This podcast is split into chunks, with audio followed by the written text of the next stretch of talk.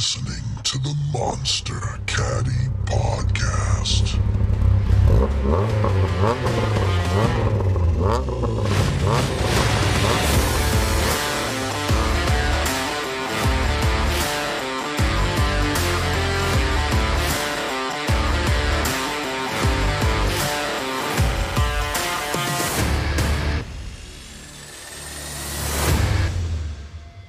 Everybody, and welcome back to the Monster Caddy podcast. My name is Dan, and this is the show that's dedicated to talking about Volkswagen Mark 1 caddies and rabbit pickup trucks. We've got an amazing show lined up for you today. My special guest on today's show is all the way from Nevada.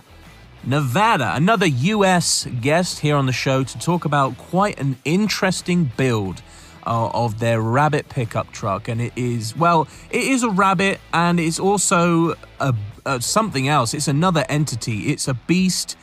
I have i don't know the words to describe this. It is a savage of a a, a build. It's amazing and we're going to talk talk to the owner today and the guy building this whole thing uh, we've also got Arran Liston back on the show. He'll be my co host for today, who he'll be able to sort of add to discussions about things that I possibly wouldn't really know about, such as camber and slamming, like body dropping, and all this kind of stuff.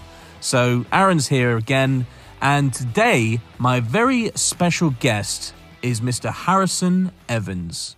Enjoy the show. While other stations' listeners are at school, we're shoplifting. The Monster Caddy Podcast. Stand here. Do you want me to use my girl's phone? I can do that. Oh man, please do. Fucking hell, where was this? Like 20 minutes ago. Do you want me to give you that was her the funniest reply what? That you could have said. Oh, oh fuck yeah, man! I don't even know. How do I get to your DMs? I don't know how to do shit. How do I get into your DMs? How did I get to your DMs? I mean, I've got I've gotten in them before. All right, I, I'm gonna leave this and then I'll jump on her phone. All right, sweet. All right, love you. Bye. Bye. Love you, bye. I'll be honest, me. that was a strong American accent. I just did. Oh, that was so fucking funny. Oh, where was I- this suggestion 20 minutes that was, I'll be honest, that was very funny. I know. Oh, no, Where was now this fucking suggestion up 20 minutes ago? Oh wow. Well, now we're, we've livened up. This is good. This is like a, a, a good warm up. All right. Oh, fuck. I feel like we're gonna have quite a lot of fun with this guy. I know. I know. Uh, Quite a funny guy, so it should be. oh wow. Okay. Can you hear us? Yeah, I can hear you. All right, Oh my is- god, This is so we're much only better. talking once. Wait, we solved it. Can you hear me? yes. Yeah, I can hear both of you. Way. Excelente. Fuck me. All right. Are you guys ready to start this? Yeah, I Yeah, think I think we've gotten all the all my nerves are gone. Bro, I can't find any fucking snowplows on this Google, man. So you just It's a Mister. started It's a Mister Plow Plow. It's Are like a you legit. serious? Yeah.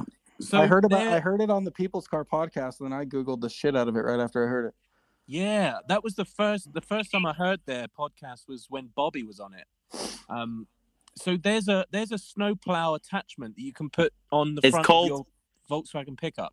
It's called Yeah. the Snowway plow. Oh, Snowway. Yeah, that's the other fucking brand. The Snowway Snowway. plow. It's called Snowway, but it's not spelled snow. It's spelled S O S N O plow. Yeah, S N O W A uh, A Y. Yeah, like- Snowway. Where did this come from? This is a this is a, a Volkswagen official, or is this some sort of like I think so. aftermarket attachment you can get for your truck? Yeah. I think I think yeah, I think it was like some weird East Coast option, and I heard that according to People's Car podcast and around BM, Brian Bielman, there's only like four in existence, and only one still exists. Jesus, you know for a fact that's all Arran is going to want now.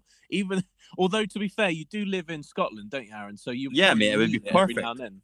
It'd be perfect over here. Man's gonna go up Ben Nevis and try and. If we find enough the pictures. I'll fucking build you one, Arran. How about Bro, that? I've got a picture right here. I'll fucking send it to you right now. Oh, that's amazing. Send it to All me. Don't don't be DMing my girl. I'll get mad at you. oh, Bro, yeah. it's all right. I've already put it in your actual DMs. Oh, how funny! How Oh, fucking shit. Look at this. Right, what? Both of you don't get distracted. I've just put it in our fucking chat. Right. Okay. Let's let's have a look at the snowplow. Anybody listening to this, just type in "Holy sh- wow." Okay. How fucking in- cool is that, man? Type in Volkswagen Rabbit Snowway Plow. S N O Way Plow. Yeah, That you is- can get you get the driveway done with that thing for sure. Bro, I tell you what, Scotland's pretty fucking snowy, man. Like, Yeah. We got all could the snow. use- bro. People sometimes everyone takes like days off my work because we can't all get to work. And honestly, I would just like I'm slammed, bro. I'll just drive with the snowplow and just fucking make a big like folk will be like, How did he get that slammed caddy in here, man? Yeah. Like and Because I'll I got be like, I got the snowway I on got the a front. fucking That's why. snowplow, bro. Like, that's I. There's no Wow. way I'm not making it there. You know. Aye, snow way, man. no way. All right, let's kick this podcast off. You guys, are you ready to roll? yeah, man. Ah, we Yeah. you are listening to the Monster Caddy podcast. With me is Mr. Arran Liston. He'll be my co-host yet again. Welcome back, Arran. Yo, guys, what's happening? And of course, my guest on this week's show is Mr. Harrison Evans. How are you, buddy? I'm doing great, guys. Happy to be here. Sick. Excellent. We are off on. We're flying on all cylinders here. Is that the right expression? Flying on all cylinders. Running on all cylinders. Running, running on on. all that's cylinders, the I one. think. That's the one. Now, welcome to the show. This episode 18 here. Have you ever been on a podcast before, Harrison? No, I have not. This is your very first podcast. I'm Yeah, so I'm pretty nervous. I'm it's chill, man. It's I can tell. good. It's just think of it right as like a laid back chat with other uh, pickup owners, and uh, I, I've got lo- I've I've got loads to talk about with you. I'm I'm intrigued, and I've got loads of questions from the listeners. As you know, that's like a normal feature we have here on the show, where everybody uh, submits questions that they want to know from Harrison Evans. How Um, many hate messages did you get? 'Cause No, get none about at all. 50-50. Nah, we just we filtered them, man. We It's a heavy filtered them. filter. Do you do you um do you have like uh any negative messages or responses from what you're doing? With your Well, I made I made the mistake of posting the car on burn all the Mark ones on Facebook the other day. I seen that. oh and it was right. a, it was about 50-50. Like the best one that I got, um, somebody told me that my trans father would be proud of me. Jesus. That's a bit, And then I, th- I think what I'm going to do when it's finished is I'm going to go back to that thread and screenshot all the comments and then post them with the pictures of the car to give them credit for all their help. Yes, me. that's exactly what I'd be fucking doing. Wow. Well, guys, uh, th- well, thank you both for being on the show. Uh, I really appreciate you taking the time out. Um, you're from Nevada, is that right, uh, Harrison? I'm originally from Colorado, but I've been in Nevada for five years now. Oh, so you really know what the snow is like. Yeah, I grew up in Vail, Colorado, like a ski town up there. Wow, that's insane. So, what? How did you end up in Nevada? So it's kind of, I mean, we have time. It's kind of a long story, but so I grew up in Colorado and then I competed in snowboarding growing up and went to the Vail Ski and Snowboard Academy for a year. And then my body started failing. I have like 15 broken bones and three pretty major surgeries. Jesus. So then I started uh, working for the mountain as a snowcat operator, like grooming the slopes. Right. And then um, I had a shoulder injury that I had to have surgery pretty much right away for an AC separation I had. So I, halfway through the season, I had to get surgery. And the way that department worked is it was all kind of word of mouth. Like there was nothing written down about you getting your summer job back. Oh, So about nine weeks after surgery, I was ready to go back to work, and I was told I didn't have my job anymore. Jeez. Oh shit. And I'd worked there for like ten plus years. oh. Um, so my cousin lived in Nevada at the time, and he worked for a company that was union. And he was like, "Hey, man, there's money to be made out here." So I um, flew out twice to take my test one time, and then to do my interview the second time. And they told me this process would be like a three or four month thing. So I was like, oh, I have time to like pack and get everything ready. And I go take my test. A week later, I get a call. I need to do my interview. And then they're like, yeah, five or six weeks, we'll give you a call and we'll let you know what spot you have on the list. Five days later, I get number one on the list. And they told me I had to start my job in two days. Whoa. So I had a Mark 6 Golf R at the time, a, a three door car. I packed it up, drove 12 and a half hours through the night, took, took my mining um, safety class, and then went straight to the gold mines here in Nevada. Oh, so that's your that is that your current occupation now? Like that's what No, I work? left. The, the mines were in the middle of nowhere, and it really was horrible because I'm like not really a hunter, fisherman kind of guy. I build stupid cars. So I left. Um, I left the union, and I do like private construction now. So I run like a bulldozer and stuff for a construction company. Oh right, okay. Working for yourself. I like it. I like it. There's a lot of things connected to snowplows in this discussion. I know. I know. yeah. Cool. Yeah, I mean that's cool. The gold mine thing kind of piqued my ears. That's pretty cool. I've not really seen that before. Yeah, it was it was interesting. It was like 72 hours a week though. It was a lot. Really? Oh, What's just Jesus. mining for gold?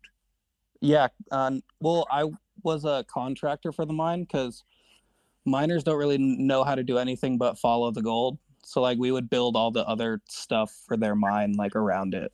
Like so what do you actually? How do you mine? Um well, there uh, I worked at two separate ones. I worked at one of the oldest mines in Nevada, which is like 16 miles underground. So they find a vein and then they follow it through the ground. But then the second mine I worked at was uh, four years old. So they were still stripping the surface to find their vein to create a portal into the ground. But it's all microscopic gold here. It's not like the Discovery Channel shows with nuggets. So Right. what they'll do is they'll pile all their pay dirt up and then they'll use arsenic cyanide and lime to like melt the gold into what's called the pregnant solution which goes like through this giant pile of dirt and goes into a plant for them to pull it all back out and then keep putting horrible chemicals on top of it to melt more Wow.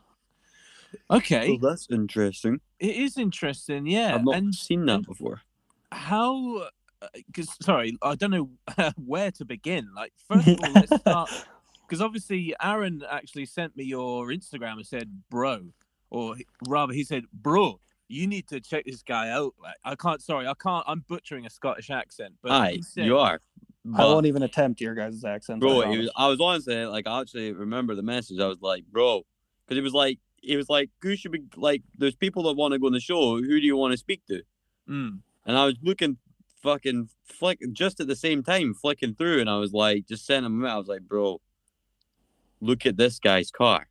Mm. I was like, I followed him for a, a wee while, but obviously, you're I just a recent photo had appeared, and I was like, let's fucking speak to him. Yeah. He's got a fuck like it's it's because like it's cool. Yeah. I think we should say as well anybody listen to the podcast, as long as you're not doing anything like driving and it's safe to look at your phone, have a. I'm going to put all the links to everything that we Yeah. discuss in the show notes below. I mean, my Check shit's out- the same shit every fucking week. But yeah, Check out Harrison's Instagram. And uh, just to give you some context of what we're discussing today, it'll give you a better, uh, you know, you can picture it in your head a little bit better. So, yeah, Arran, Arran sends me your Instagram account and I follow instantly. Anything caddy related, pickup truck, I'm like, yes, all over it. And because every every spectrum of this whole community sort of interests me. And um, I, I looked, I was like, man, this this guy's got some crazy truck build going on. Uh, and so I first we will get to all of that and and how it came to be this project for you. But first, I want to say, what are all these accounts that we see in your Instagram bio? Oh, um, well, at the top you have my girlfriend, and then it's all just clubs from there. So like, Illegal Fam is a Norway-based car club that started in 2016, and then um, I reached out to them and joined that club about three or four when I had my Mark Six Golf R right before it was done with all the camera and stuff on that car. Mm. Um, and then Fear of Dying started in 2020, and it's all these clubs are kind of like families, you know, Right. Like it's not really a thing of like, you know, your your membership or whatever ends with your car. It's more of just like um, like-minded community of people that are for this type of culture. Right. Yeah, that makes sense. That makes and then sense. there's then there's Dead Set. I think Dead Set's still in there. They're out of Los Angeles, and then that's just yeah, just a it's just a bunch of friends because you know what I do is so niche that it's not like most people don't understand or enjoy what I do. So really. um, Bro, I'll be honest. Actually, a fucking breath of fresh air for me. Like I Yeah. love stand cars, man. I've loved stand cars for like, like I did my Honda and I did I've done other stuff and I, I fucking dude, I love this shit. well, yeah, no, I bleed for it. You know, like I mean, because my whole thing is with the fast boys and all that stuff. Like, there's such an inherent ego that comes with it. right. where there's gate there's gatekeeping and there's people that are you know so worried about their secrets and i think stance is going there which i really don't enjoy Oh, but um my whole thing is that i went to art school i did ceramics growing up and like in art school and it's really just another art form for me of Mm. like freedom Agreed. of ex- and we have no like ins- i know you guys have inspections there we have none of that here yeah. like we have no emissions no inspections i don't even have an hoa where i bought my house like i have pretty much freedom to do whatever i want See, Arran, this is why we need to move to America, mate. I'm ready to I ha- go. I have a spare bedroom. We can put bunk beds in it. Oh, amazing. Well, that's awesome, man. But I just I do want to touch on this because obviously, if you think about it, Arran's background, like he's mentioned, he had the the Honda Civic slammed on its ass, wheels Hydraulics. like hydraulics, the whole I lot. love it- that. Yeah. And of course, your truck right now, we'll we'll get into details and stuff like that. But obviously, it's again slammed on its ass, crazy camber, and we touched on it a little bit. But it, you mentioned it's it's like an art form. Is that sort of like the main appeal to be sort of Yeah. different, edgy, and it's it's more of an art form rather than functionality? Is that fair to say? It's that, and then it's also an expression of skill. Because Right, I- expression you of like if- personality as well for me. Like oh yeah, for me, it's like see see for me that's all how I've always thought about, it. and this is n- in, in no way against anyone that just wants to go and stage two map their car, or whatever, right, or fucking whatever it is, right. Mm. And people that build fast cars and shit, right. I I've got nothing against them, but see for me, right, to build a fast car, there is like a blueprint to build a fast car, right. So Right. so you buy a fucking whatever, like an Audi RS3, okay? The, it, you you don't need to be creative to make that quicker. You just fucking go on the internet and you go right. You, just need money to make that quicker. Do you know what I mean? You just need to and, and a semi amount of skill. Just be like, right, cool. We're gonna get the turbo. We're gonna upgrade that. We're gonna of forge it and whatever, right? Mm. with stance, with real stance. I'm not talking just fucking sticking it on a set of coilovers and like can taking the fucking bolt out and making an oval hole instead of a fucking circle hole and like pushing Right. it back a couple of degrees. I'm talking like real stance, like what Harrison's doing here. Like when you're running like negative 20 degrees, like fucking on like that's what I was in the back of the Civic and stuff like that. When you're running shit like that, it takes real creativity to build something like that because there isn't a blueprint. Yeah. So, so if you look at Harrison, uh, Harrison's inter, uh, Instagram, sorry, um, you what you'll see here is like he's not gone on the internet and gone right. How do I fucking run this camera on this and this and do you know what I mean? How do I fucking make this and tubular frame at the back and Mm. that's not a blueprint. That's like looking at something and going, right, this is what I want it to be. How the fuck do I do that? yeah. it's bor- and it's then- borderline psychosis. Yeah, you've it got to, doesn't like- fucking stop. You've got to like you you're thinking about it all fucking day. Like that's what I'm like. Yeah. With my Honda, and I I've had, had that like eight year, right? I was th- sitting every fucking day. My mom used to go at me like, "Why are you always just thinking about cars? Always." Like my girlfriend was the same. Like everyone was always like, "Dude, how are you just continuously?" Because I'm like this.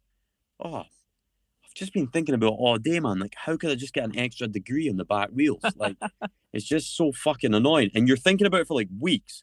Like, Mm. and then you have an idea and you're like, if I used a small, slightly smaller size bowl, it'll all move in just that ball here. Mo-. Like, and it's ridiculous. Like, it get he's right. It becomes like something that's pure imprinted in your brain, and you're like, I Mm. could do. Then I could run this wheel with an offset, blah.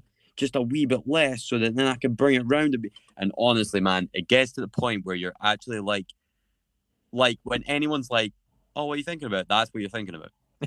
Is Yeah. that the same for you, Harrison?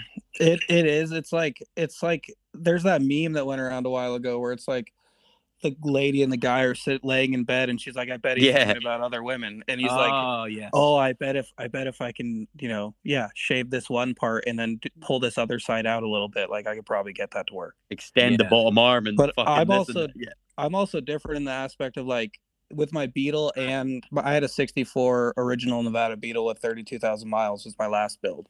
Wow. Um, the, and that Beetle on my Instagram was static; it was not on air. Um, and with these last two cars, where I partnered with Felgen Factory Wheels out of Italy, I'll buy the wheels first. Like the wheels going on the Caddy are 16 by 10J minus 52, and I will 10J. and I will make them fit at all It- costs. it's not the It 10 doesn't- that scares me. It's the minus 52. So yeah, it, it's it's a it's a face mounted five inch lip, five inch barrel. So it, they're just Face mounted. Fuck me, that's wide as fuck. Can I ask though? Because obviously, and I'm on neither side. I'm not. I'm not for. I'm, I'm sorry. I'm not against what you're doing. I, I'm. I'm fascinated, and like I said before, all sort of all over the spectrum of what people are doing. I'm just genuinely interested, and all of this piques my interest in what people are doing, and how, like you say, how creative people are getting, and it's sort of like an art form. I, I want to know sort of like we'll, we'll touch on it again later on, but what's your like immediate like um what's your end result? What do you want to? What are your plans with this truck? Are you trying to enter it in like shows and stuff, or do you want to actually drive it just like normal? What is it drivable? What's the plan for it? um, it'll be pretty fucking undrivable, especially with the the K, the K04 1.8T. I'm looking for like 260 horsepower ish. Um, but this one is th- I'm gonna be trailing it to Utah for the only show I really attend. I don't really go to meets. I'm like not the most social being in the world.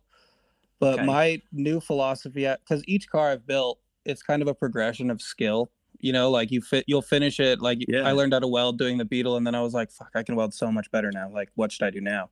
Right. And then um yeah, so I'll go to that one show in Utah and it'll just be like a Sunday cruiser for me and my girl to go like shoot flames out of the hood and like go have fun and do burnouts and shit. yeah. I- In that truck 'Cause- that you're building right now.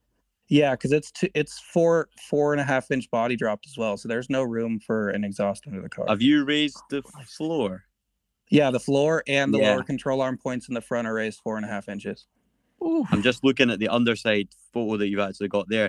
The lower control arm points are the worst ones as well because they fucking rub like fuck straight away. And I deleted the pinch welds off the car and replaced it with angle iron to get that extra like three eighths inch on the ground as well. See, this really is all about being creative and What did not you do with- the blueprint. The sills. With with the sills, Yeah. I chopped them off with an angle grinder and then put a thick piece of quarter inch angle iron in replace of, of it so it can drag. And then the Yeah, yeah. future plans are to add when it's done, I'm gonna hang magnesium drag blocks off the bottom. So it's kind of like 90s mini truck vibe where it just shoots sparks like yeah, a sparks like motherfucker fuck. everywhere. Yeah, yeah, yeah. But no actual body spark. It'll be like just the magnesium. I'm totally fine with dragon body too. Yeah, so am I. And That's then cool, man. And then my motor's raised six and a half inches as well. So my my stock pan on my 1.8 sits an inch above my apron. Wow. That's fucking really impressive. And did you always want a Volkswagen pickup? Um, I've always been in. I'm third generation, like pure only Volkswagen driver. Right. So, um, there was like when I first moved here from Colorado, I had my Mark Six Golf R on air ride, and it was stage stage two straight pipe, like all that good stuff.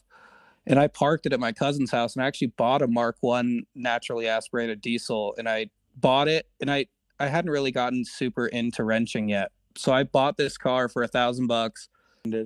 Right. Um, well, so I mentioned the whole snowboarding thing before, and I was I didn't have the greatest childhood, so I threw myself 100% into that sport. Like you know, every day snowboarding with reckless abandon and not caring really if you came home at the night because it right fucking this rate it's never gonna fucking happen. Bro, I'll be honest. I'm just sitting watching videos of your Beetle.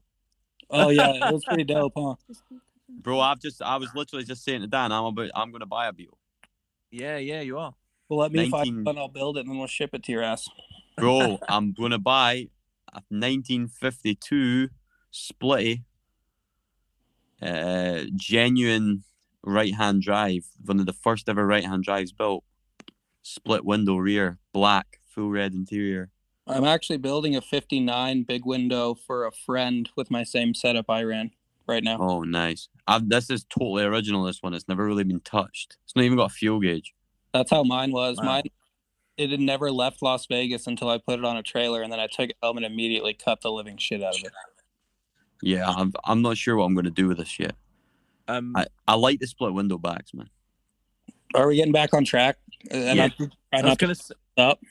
I was gonna say, did you find the auto lock section? No, I'm just gonna keep tapping the screen like an idiot. Well, What for the next hour and a half? I was Yeah. gonna say, just literally, I'll walk you through it right now because I'm on the No, same uh, no, uh, I'll be fine. I've I've had worse issues before. Okay. Um. So, where the fuck were we? He was I was probably- talking. I was Uh, talking but- about uh, probably my first few cars. Yes. You you had a Mark three Mark four GTI. Mark four Reflex Silver GTI. Yeah, that was my first Volkswagen I bought. Okay. Nice. And then from there, I got a in 2013. I got a brand new TDI two door six speed manual, also reflex silver. And Did then you I, just like silver, or was it just no, that like was a- just that was just the only three door car they had on the lot. Really? Because I tried to get another one of those a while ago, and the dealership here told me to essentially go fuck myself, and that it was impossible to find a two door six speed manual TDI. Oh, Wow. well, how nice of them. Yeah, they Yeah, right. super sweet about it. Well, so can I just butt in and just like ask? Because obviously we've had guests on the past, and uh, you know, generally people that get into cars quite early, it's from like their family members, like their dads or their uncles or someone has sort of like been in the industry and sort of shown them the ropes. As- Was that the case for you, or did you sort of were you sort of like self-taught in in fixing these things and and that sort of thing? Were you that- influenced in any way? So that kind well, my dad was in prison while I was growing up, so I didn't really have a father. Um oh fuck. my mom just drove Volkswagens. She she was never really into them either. Um, and then that actual Mark Six two door TDI Golf is what kind of got me thinking about it because every time somebody would work on that car, they'd they'd fuck something up. Mm. And I was like, so I'm spending all this money for somebody to not care about my car when all I do is care about it. Like if I if I fuck it up, at least I gave it all my effort. Yes, yes, yeah, I respect that. and then I had that two door six speed for a while, and then I got the itch, which I actually just got again. I'll bring that up in a minute. But um, and then I went and got my Mark Six three door Rising Blue Metallic Golf R, Okay. Right. and then I I paid somebody to. This was the final straw. Actually, I paid somebody to bag that car, and I paid an outrageous amount for it. Oh man. and then it had absolutely nothing but issues. So then I brought it to a mini truck shop in Phoenix on a road trip, and the owner of the shop told me the wiring looked like a toddler did it with his feet. Wow.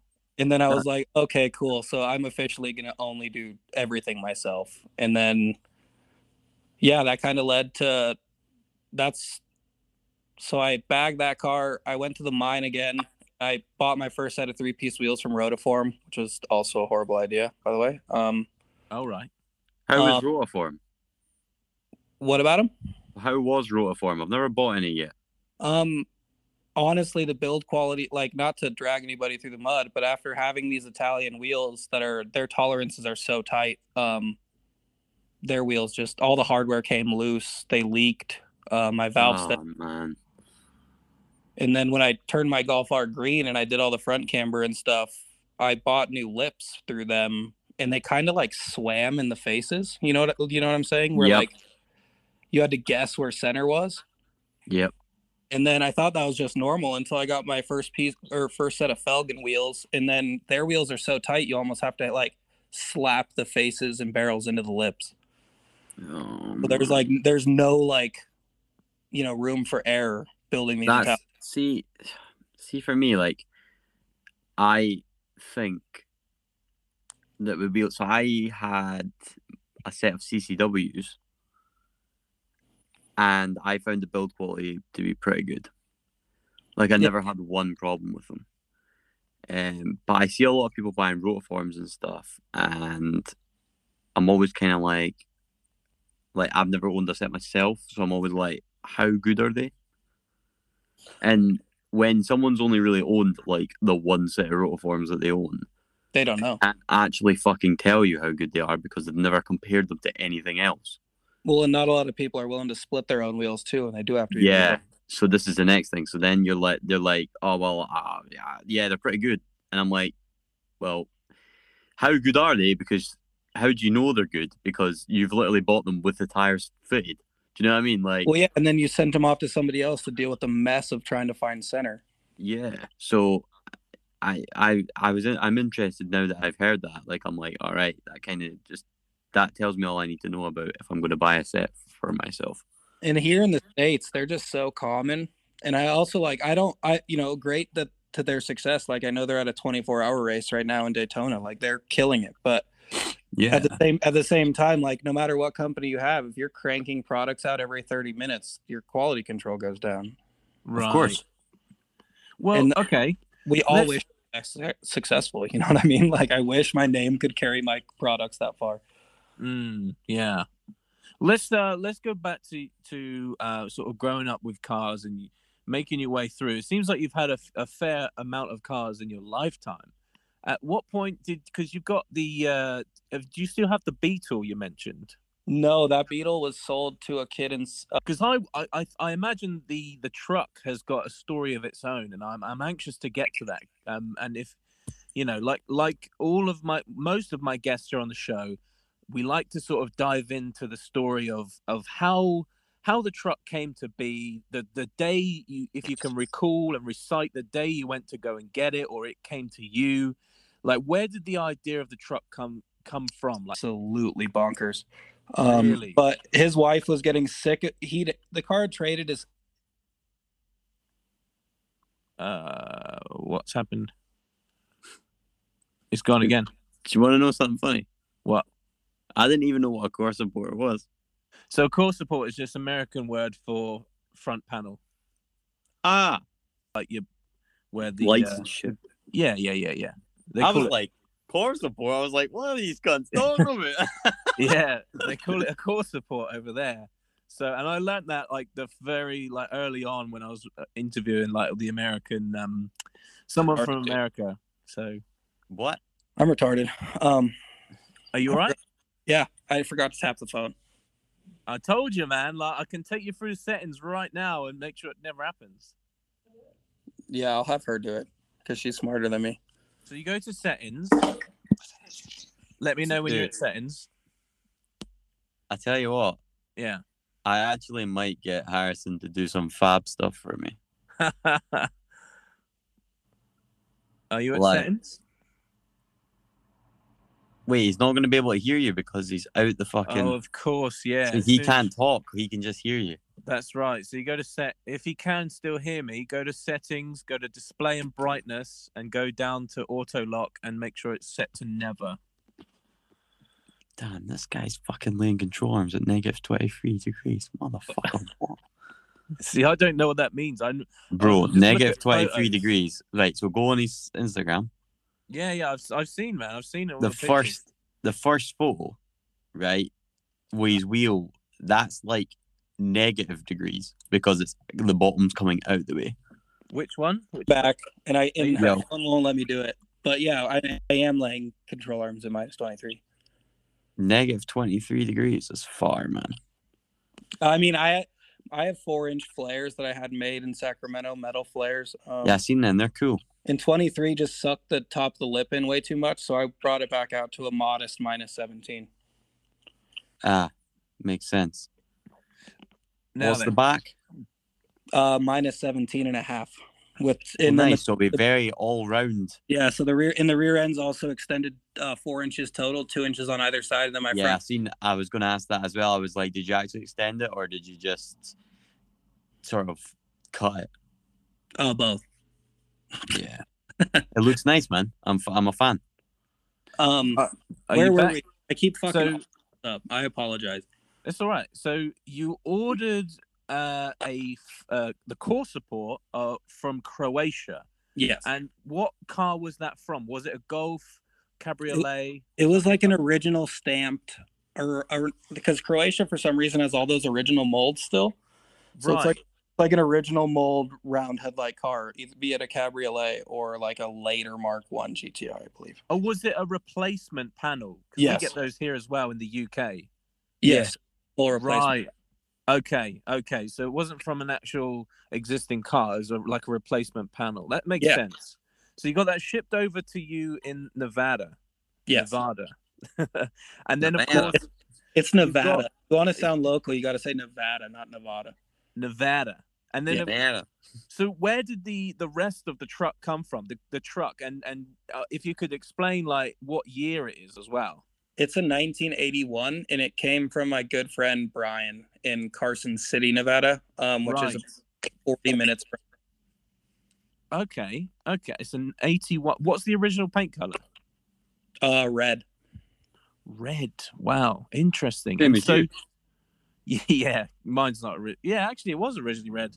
Uh, my caddy. So, So- it had the whole burgundy interior and everything, like, and but then somebody like no prep sprayed it uh the beige color. Oh yeah, you guys get all the different interiors. Forgot about that.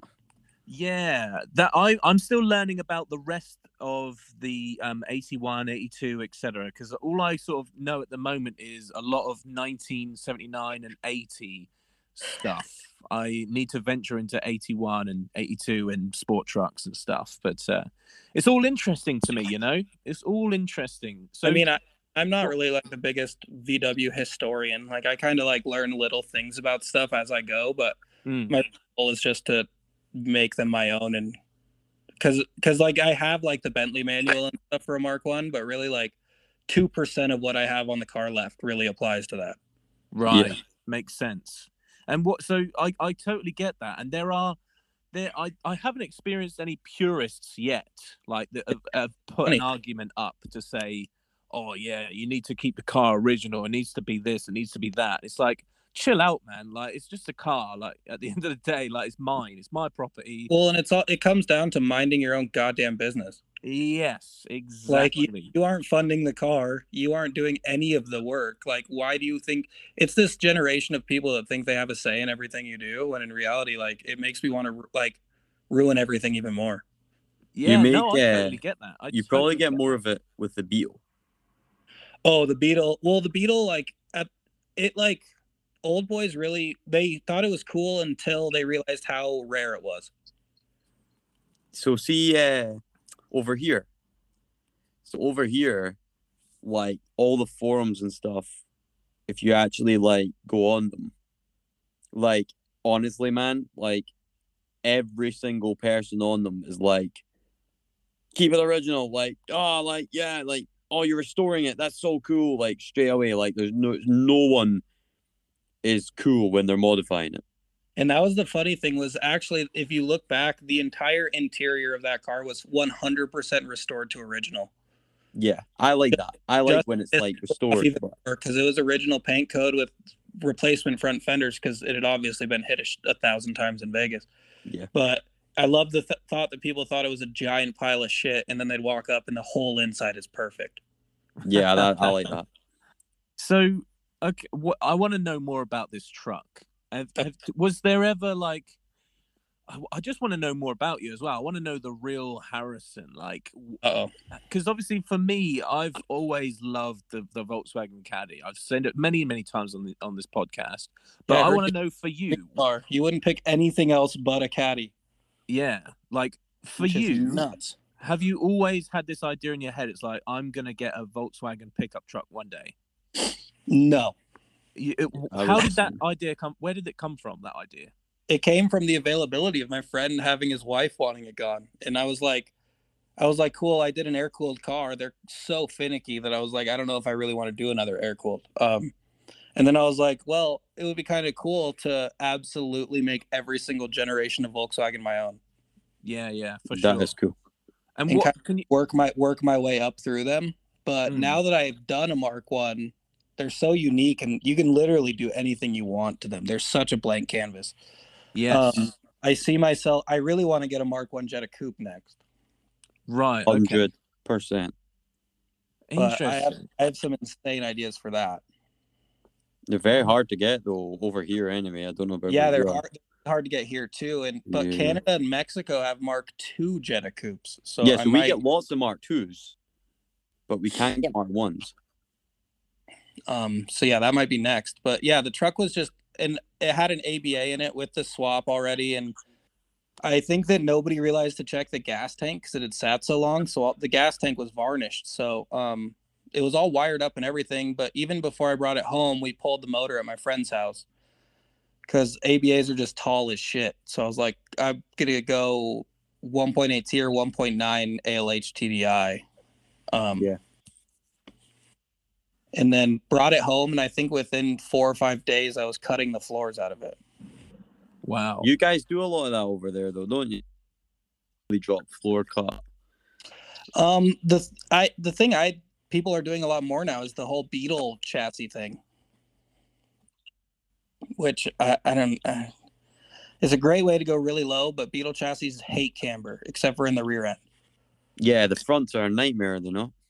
Can Yeah, I you know- again just interject very quickly? Again, this is probably just going to be down to me never really um researching all this, but obviously being having the mo- the the Monster Caddy Instagram and all that, and obviously all I do is follow and look at car car related content, and I I see a lot of Beetles pop up, like photos of Beetles come up, and I always see like just the rear the rear wheels on camber. This is going to sound stupid. And oh no I, and i know where you're going um why how, is that? how is that achieved so in a in a pre 60 i think it's 65 66 they went to a an independent rear suspension where you would have the it, your axles would hinge out of your transmission and then hinge with a like a CV axle straight into your hub Very But- weird. but but prior to that you had swing axles where your axle would only hinge out of your transmission and go into your quote unquote hub uh, at negative camber so the lower you drop the car that's all natural camber that's not um, artificial Oh right, okay. And It's it was, very was it a strange popular popular thing to do. yeah and then with mine i'd only driven the car like under 500 miles having it by the way but uh, my camber was so aggressive and my axle angle was so critical that i went through three transmissions in three months Is this the Beetle? yes Right. Okay. Okay.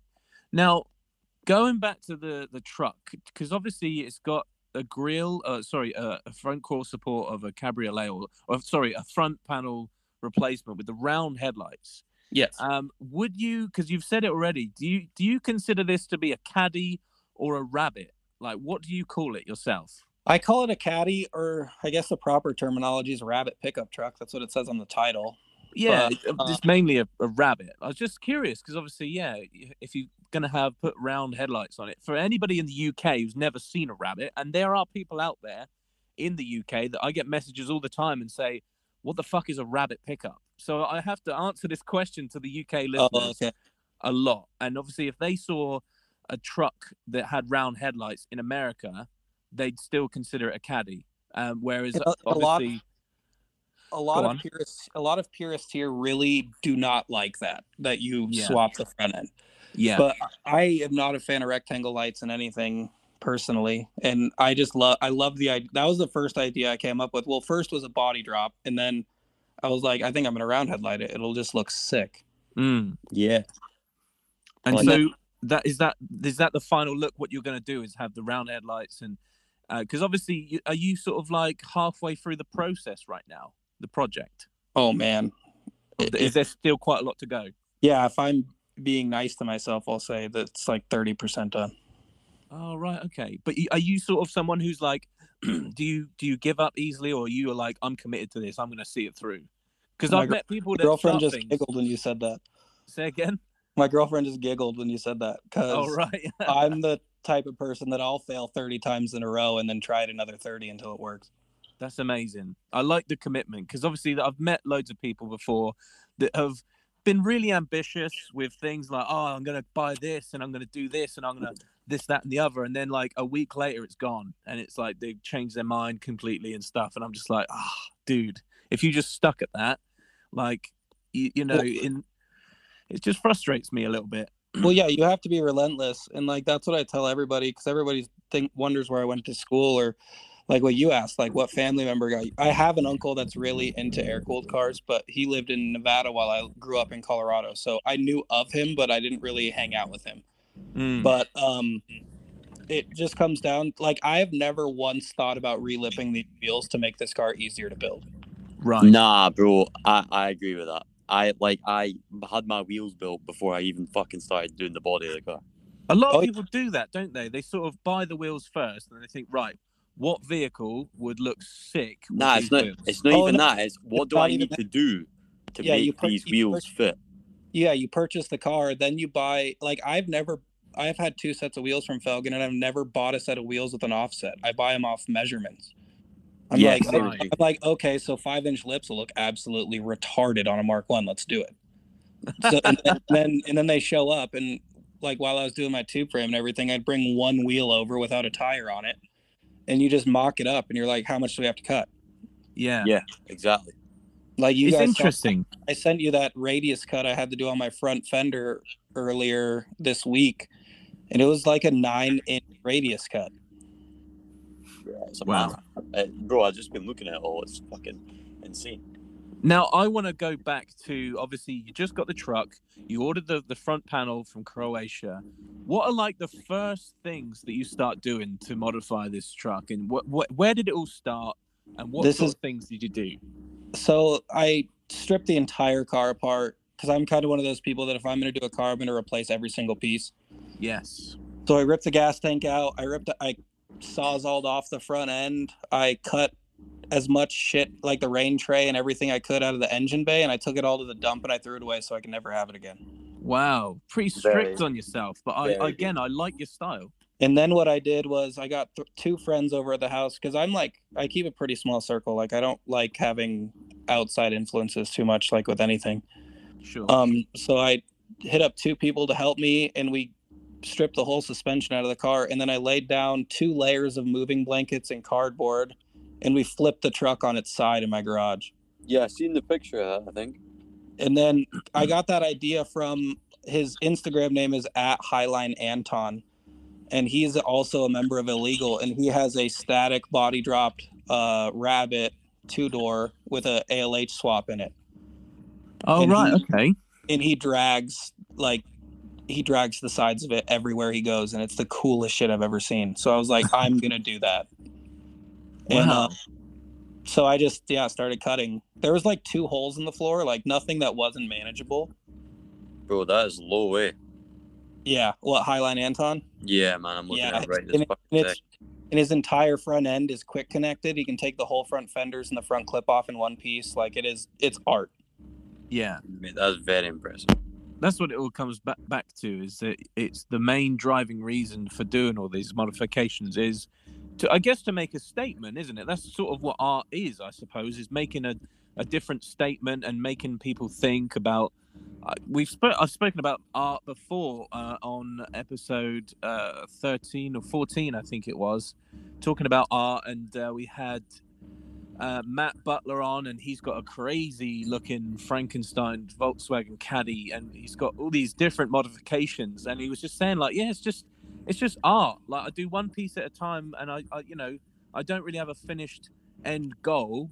It's sort of like I'll do one piece, and then uh, something will happen to the, the vehicle, and I've got to fix it. So I, I try and figure that out first. I don't go and get original parts, and it was, it's interesting to hear that side of things. Whereas a lot of people out there are, are more like, oh, my something something broke, so I need to find the original part that fits. And it's like you don't have to go that route. You can be creative. I think Well, and, even my like as I was doing the floors is when I ordered the Eurowise four link rear end, um, and I ordered my front struts and all that stuff. And um, the theme of the car, I say it jokingly, but it's actually painfully true, is you you buy all these expensive parts from people and then you end up cutting them in half to make them work. Right. what's the Euro what's the Eurowise four link like? Um, that's the rear end in the car prior to me cutting off the panhard because it had a panhard system, which is like the Yeah. cross. But the issue with a panhard system is that as you have travel with air ride, It, it it offsets it offsets the back axle.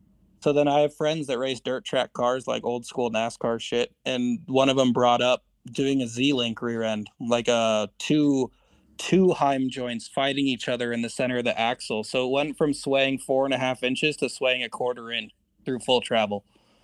So wait a minute, I'm about to have a fucking look at this because I actually read about this, right? the four link is what I was going to get, right, for air, and I was like, right, cool, I'm going to run the four link, blah blah blah. But if you want a fitment car, you can't have it. Yeah, so this is my thing. So then I was like, well, how the fuck am I going to do that? So I might I might cut mine out and do a whole different thing because I was watching this fabrication show the other day and they did what's called a wishbone mount and it looked it looks insane, but like the idea of it is pretty revolutionary to my mind. I'm sure it's been around for a long time, but it's basically like it's shaped like the wishbone out of a chicken or whatever. It has like that U shape, and you'd mount that to the body of the car, and then you would have another mount on your axle, and as your axle goes up and down, that it would be telescoping, so it would always be in a perfectly straight line. that's cool. Makes sense. Now, I do want to touch on something else. It's quite a popular thing that comes up on the episodes. Um, do you have a well? First of all, do you actually have a tailgate for the truck? Yes, I do. And the second question is, of course, is it straight? No, I need to put it on flat flat ground and jump on it a couple times, then I think I'll be able straight. I love that. Yeah, that's mine's like- not fucking straight either. I love that you just like that's the uh that, that's the outcome. It's just that's how I'm gonna fix it. I'm gonna jump on it. Whereas uh, a lot of people just just uh, like Arran bought a, a fucking would just buy a brand new one, wouldn't you? I bought a brand new one, yeah. Tell him, Arran. Go on, About tell him. six, seven years ago, I bought a brand spanking new one from Volkswagen. Really? How much was it? Fifteen hundred pounds. Oh my god! Yeah, no, I'll, British, British jump on- pounds. I'll jump on that bitch all day and make it fit. Probably for- about two. It'll be between two and two and a half thousand dollars, probably. oh yeah, easy. So yeah, it was fucking expensive, man. But I mean, I can't say I bought a CAE Ultra Shifter for the car that was oh just, man, it was about that much, so I can't are really. fucking artwork, man. They are, and that that was that's the whole thing. Is like, I mean, I've reshaped my entire firewall too. So to it, the whole point of the, I'm trying to start a fabrication business. Like, I'm not sure if you guys have seen that. I I I, cu- I custom fabricate Mark Six, Mark Five, Mark Six, in that same year of A3 tubular rear control arms. Um, for bagged cars and static cars. Mm. Um, You going to start doing stuff for caddies? Yes, I'm actually going to. I I'm sure you saw my kind of ghetto extended front control arms. I'm I'm going to be making full chromoly tubular front control arms for the car here soon. Sweet. Um, Interesting. I will take. And then there's a there's a company that does the roll pans um, for the back of the car as well in the UK, but they won't really ship to the US. So I'm gonna be making my own license plate delete roll pan as well.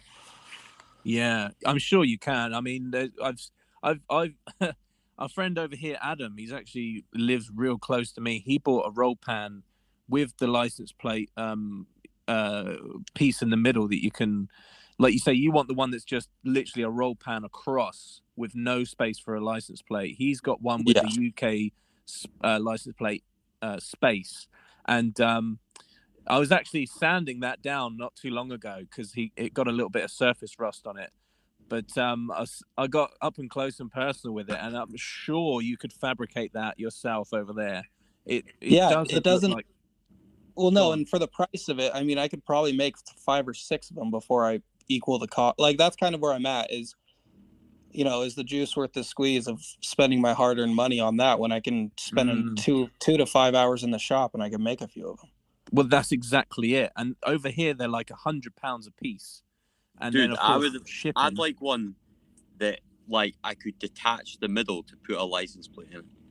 Ooh, like a full delete panel. That would So, be really like, cool. So a full delete plan- panel, right? So I can click this. I can somehow this metal would would clip on right. The, the centerpiece would clip on the rest of the roll pan, and it would look fucking smooth as fuck. So when I'm at a show, I've got no back plate, and it looks fucking sick, right? Mm. But then I some sort of magnets because my plate's metal.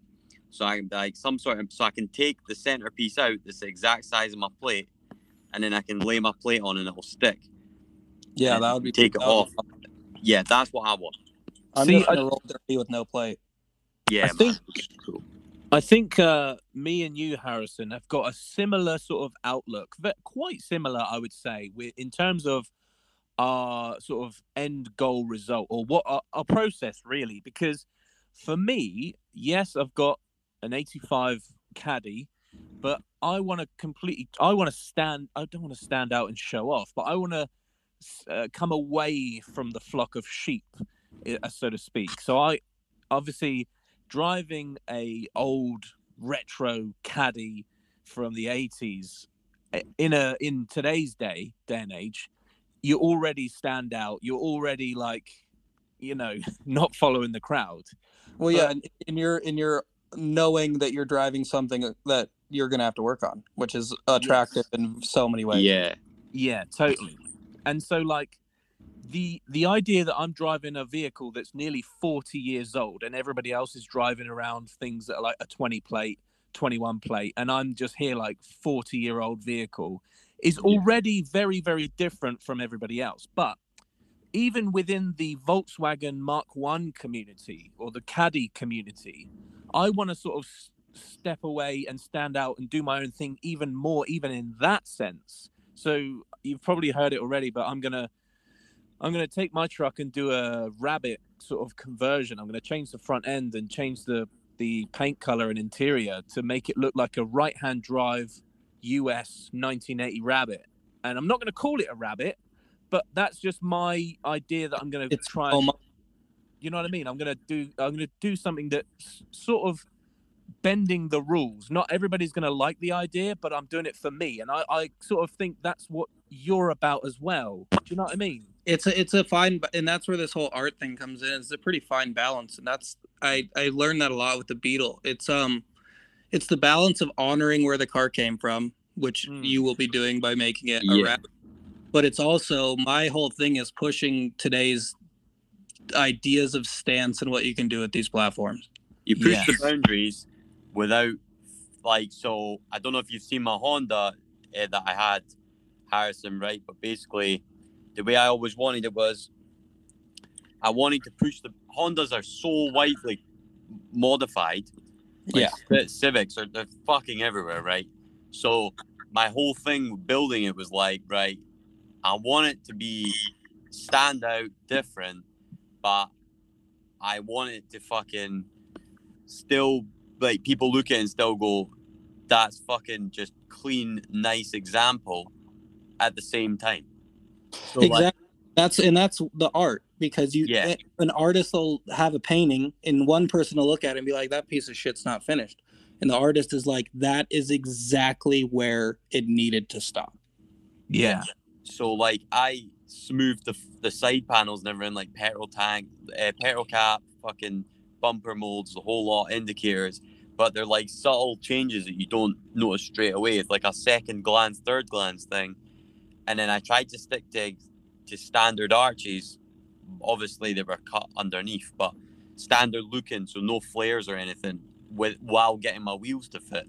And then exactly it was trying to get it so that like when people looked at it without the wheels they were like damn that's so fucking clean and it's nice and it's stuck to the it, it's not too overboard and fucking covered in this and that and it looks ah shit like and because hondas are so easy to overdo and but I i, think- wanted it to still be nice and i think i've kind of lost that like um sense of honoring this car's past with the caddy because it's just you're, you're gonna look at the car and immediately be like that thing is there's nothing stock about that car but um and, e- and even with my mark 6 golf r when i was running minus 10 in the front minus 12 in the back like Yeah. uh, with stock arches like people were like how did you do that and i was like this fitment took 30 hours to do Yeah. Mm.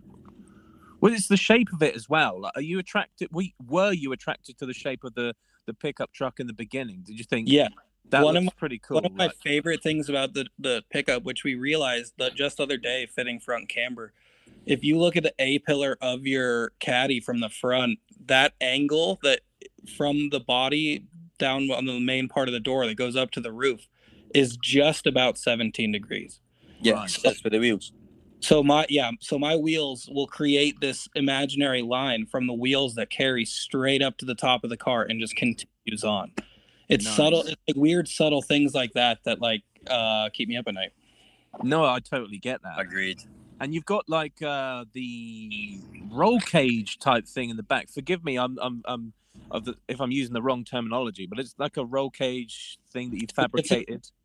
Technically, like I didn't. I should, in hindsight, where my skills are at now, what I, sh- I should have done a full frame car, where you cut the whole bottom of the car out and then you drop a full frame over the top of it, like a full race car.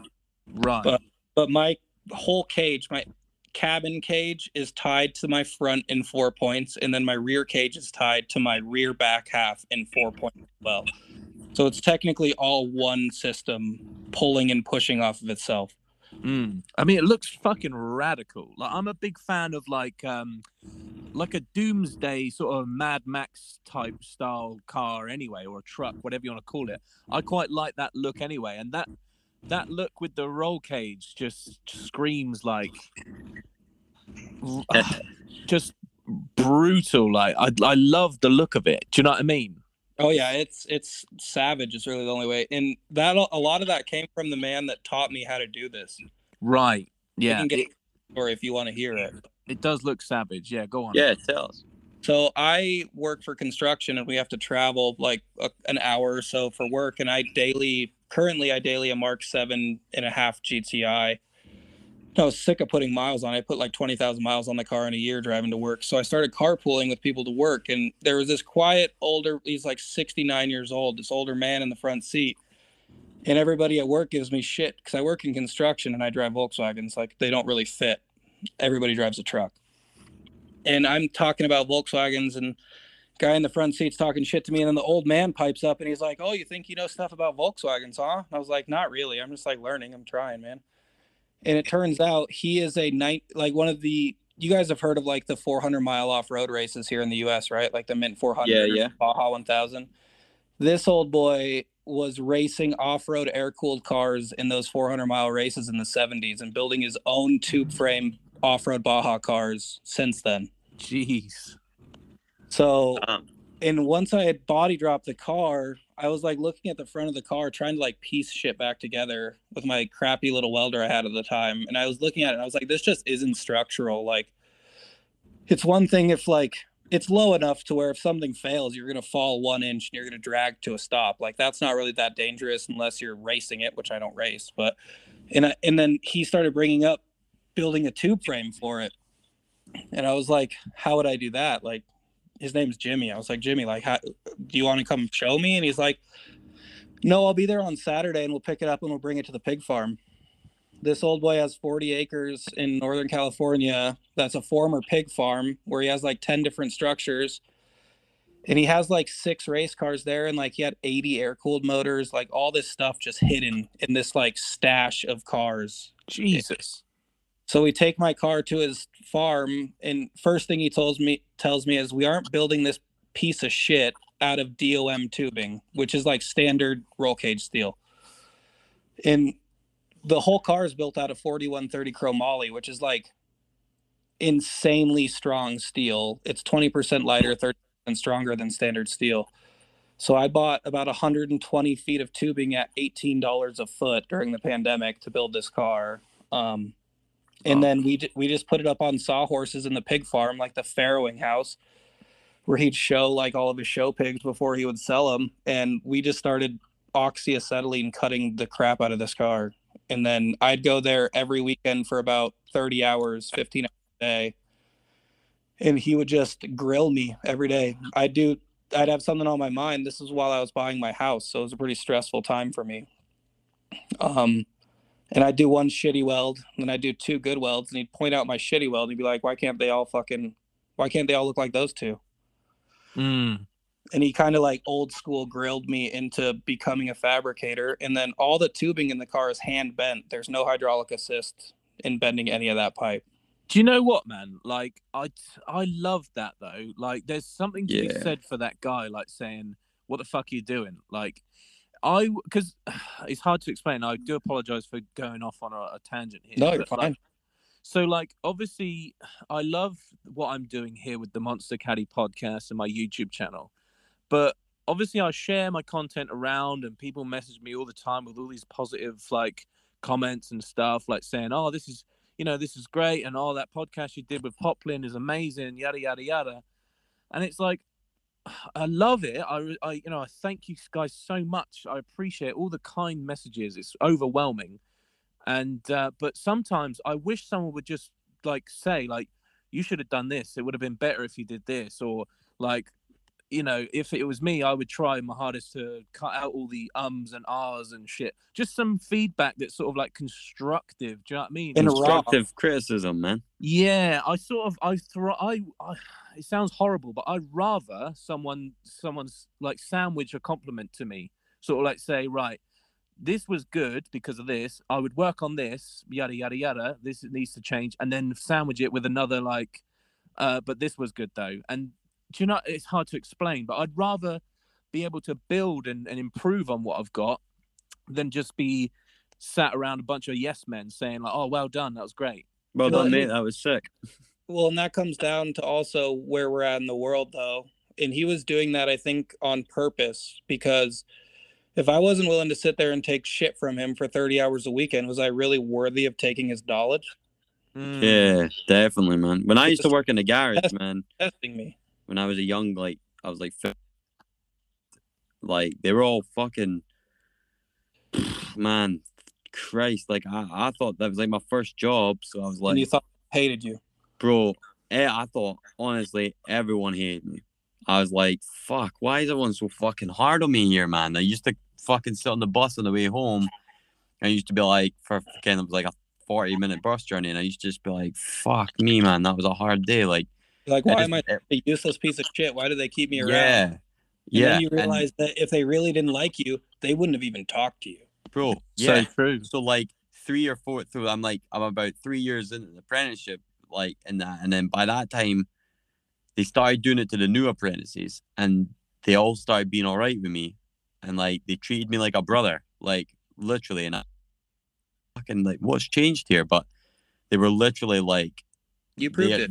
Even now, bro, they are like my brothers because I've put up all the shite that they gave me and the fucking fucking scrapping with me and all the le- rest of it, like uh, amongst the workshop, do you know what I mean? And all the shite that they put you through. But once you put up with it all, then they're they're perfect, man. It's sound. You're, Like, yeah, you're a mm. part of the family. And Yeah. with, with him taking me in and letting me use all of his tools, like, you know, somebody letting you touch their toolbox in general is pretty sacred. So, like, Yeah, man. him, Definitely. him taking me under his wing, teaching me fabrication skills, and then he handed me the tubing bender at the end of the when we brought my car to my house that I bought. Like, that's probably the best father figure I've ever had in my life.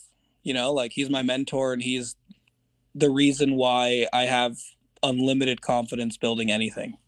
Yeah. Mm. That's like it's it's just amazing. And sadly, Jimmy his cancer came back, so he's he's going through a time, but that man means more to me than anything. You know, Of like it's yeah, it's really heavy. And Dude. I'm hope I'm hoping to buy his 1971 Parker 400 race car just to literally have. And when I have a shop one day, it will be hanging from the ceiling of the shop. Yeah. That's fucking sick, man.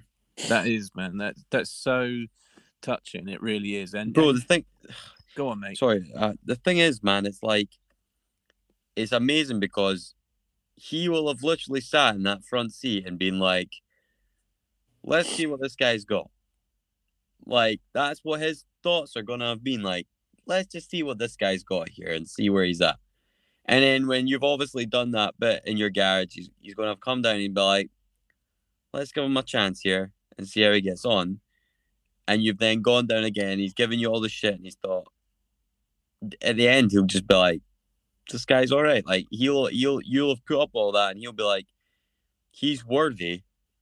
Like And he never understood the stance car shit. Like at the end when we were Yeah. getting, he was always like, "You've kind of fucked yourself out of going to any kind of car meet. You're gonna go to a car meet, and they're gonna be like, "There's too much tube work in this car." You're gonna go to a truck meet, and they're gonna be like, "This thing's too goddamn low."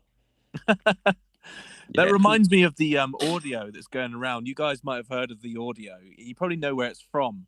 Uh, there's like it's on Instagram Reels, maybe TikTok, and there's this fucking audio. I, I I crack up every time I hear it, and it's like you're gonna be too low. I'm going Oh, yeah. way too low. It's like oh, you're not looking any dumber than you normally do.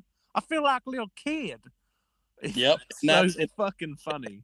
And I try to tell people that when I am building these cars, it's like they're like, "Oh, just straighten out the wheels and it won't be such a piece of shit." And I'm like, in in the end, like people like you and me, Arran, like when you scrape something real good, you know it's not hurting anything. You've done the proper work. There's no feeling that makes you giggle harder.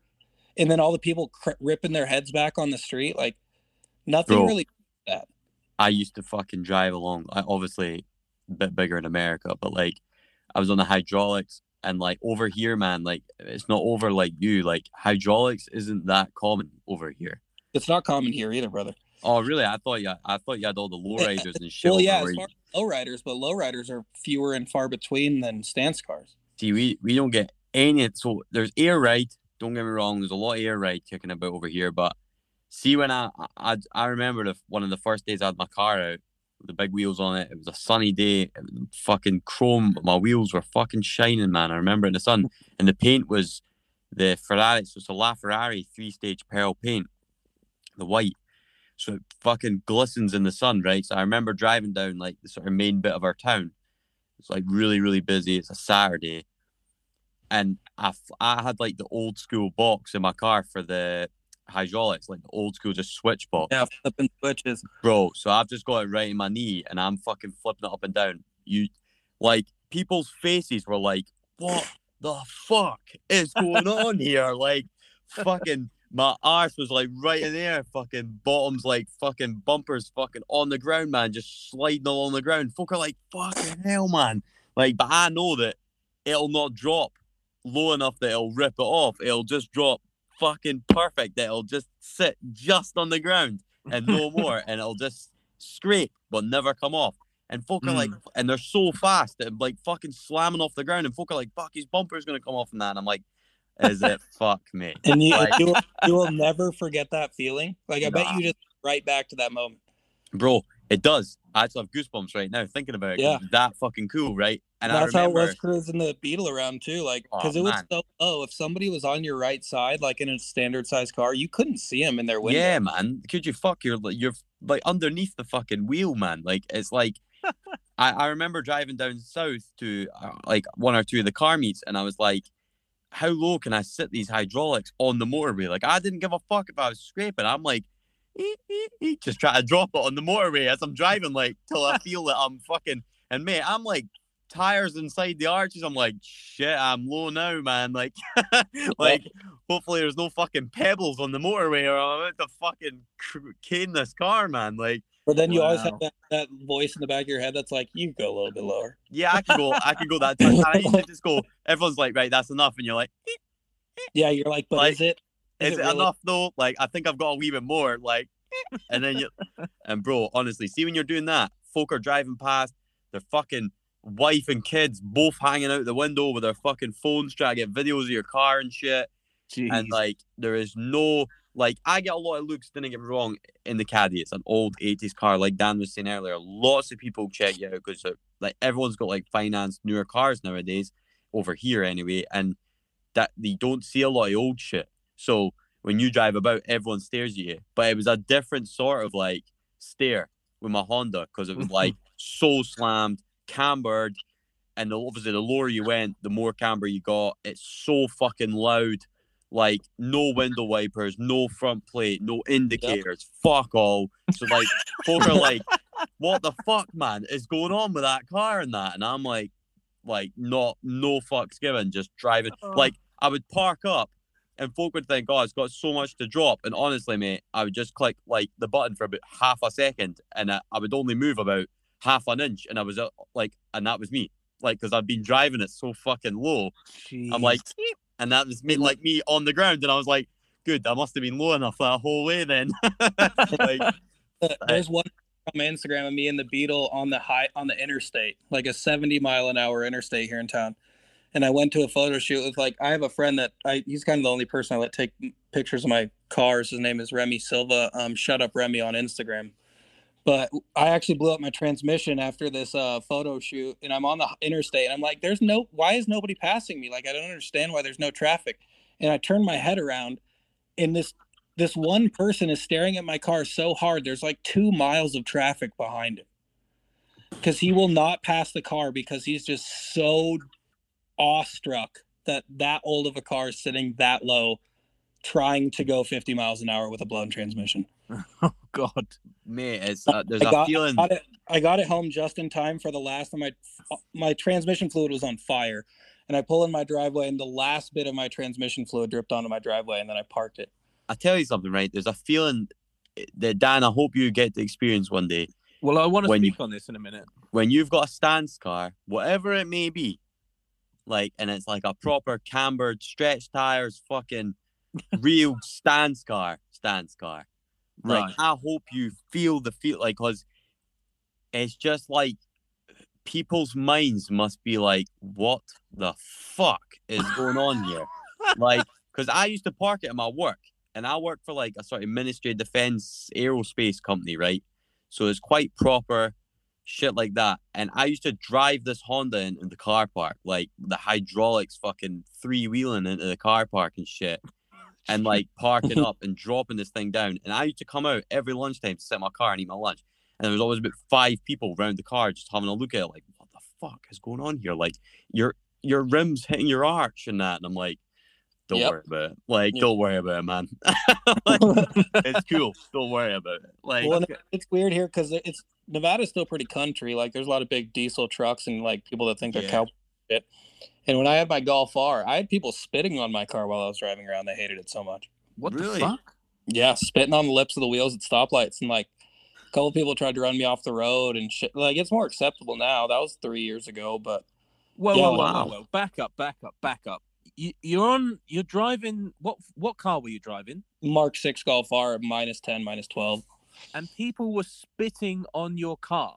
Yep, it's spitting on your car, swerving at you when they're passing you, like trying to scare you and shit. Like it was. bro, I have never had that, I must say. But at the same time, like you have to think the amount of energy it takes these narrow-minded people to hate a car that much takes way it takes way less effort to love something. So like the fact that people are willing to like put that much effort into hating your car is almost more of a compliment than them hating it or them loving it. Was this a green one? Yeah, that was a green one. Yeah, sick, man. I like it. So I've got a couple of things to say about like being slammed on its ass. So the first thing, the first thing that appeals to me is eventually one day when I've actually got the money, I would love to perhaps get an air ride system going for functionality reasons. Really, it's because obviously I've got a caddy with a flipped axle and I've done a few sort of bits. I want I want to use the truck for a truck sometimes. I want to use the back and put shit Yeah. in the back. Like the other day we had a double bed and a, a, a double bed divan, so the bottom base bit, and we had the double mattress in the back. And then another trip we had a king size bed and a king size mattress on another trip. And it was just like that wasn't crazy heavy, but the tires were scraping on the rear arches. Like uh, every any bump that we went over, it was like, and I was just like, oh man, if I could just have, if I could just have the option to lift my back end just a tiny bit when I have like a heavy load, that'd be amazing. Sounds like you're talking to the wrong people because the fact that it wasn't scraping all the time means you're winning. Well, it Yeah. was just the stench of burning rubber. Oh yeah, you'll with. get that. That's normal. Yeah, that bro. see the good thing is, see the thing is, man, right? I'm no joking. I remember before I started stancing cars, and then I would hear like a noise, right? And I was like, "What the fuck is that?" Like, and I'd be freaking out about it, bro. Like, I'd be like, like, do you know what I mean? Early in my apprenticeship, I'm like, "Fuck's sake!" Like, going home, and I'm like, "Fuck, we'll have to jack the car up and have a look underneath and shit like that," right? See, after I started stance and stuff and that, driving about pure on the ground, like, like even the caddy when I got it and I I'd fucking put the lowering blocks in the back and all that, and it wasn't even that low, but it was fucking for Edinburgh roads, uh, roads, it was fucking low, bro. Sure. Right? And honestly, I heard about ten noises a second. Like there's fucking noises going everywhere I go, and there was a noise. Remember I told you, Dan, there was a noise I was getting right, and I was like, yes. what the fuck is this massive loud noise? It's just like it sounds like a fucking generator or something when I'm driving, right? And it turns out it's because I hadn't took a fucking chassis notch out the the fuck uh, out the front, Oh yeah, we just right? So called the drive shaft, self notch. yeah. So the drive shaft was just getting cut in half, right? and I'm like, oh fuck, I totally forgot about that notch. Like, Mm. and I'm dri- I drove this thing for like a month and a half, like with this noise. Like, and I was just like, yeah, it's fine. Just go with all the other noises. Like, it's totally sound. Like, just Yeah, turning up my radio, like you'll to learn the not listen difference. to them. You'll learn the difference between catastrophic death sound, like normal, like ah, this is just what we've. This is all me that did this. Well, the Yeah. other thing as well, I was going to say, what was quite a cool little feature is that if you've got something that's just slammed to the ground, it it, it also sort of doubles as like a security um thing because obviously when you park your car, like Arran would say, park it, turn around, probably flick a switch, and it just sits on its fucking. No one can give you, no one can clamp you.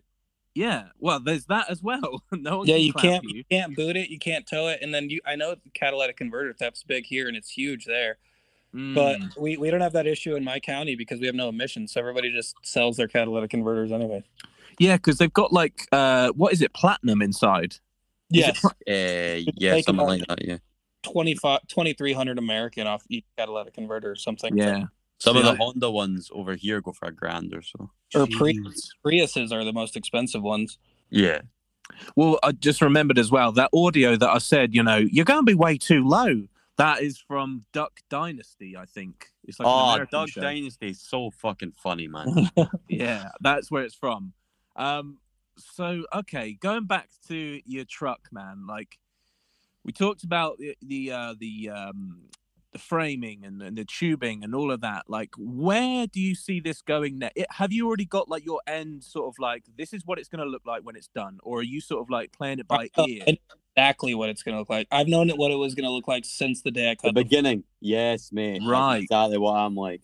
Do you want And to I talk us have- through it, or do you want to? I have a color chosen for the car as well. Um, but I'm also going to kind of do like an homage to you guys because I know when you guys do shave like traditional shaved bay, you have your bay be an accent color. Yeah, so s- right. So some people do, but I think I've learned off you guys because I don't like it. I like having mine the same color, but that's because everyone does it the opposite way. Oh yeah, So everyone puts their bay a different color over here if they've done an engine bay, like they have a pink engine bay and a fucking blue car, whatever, right?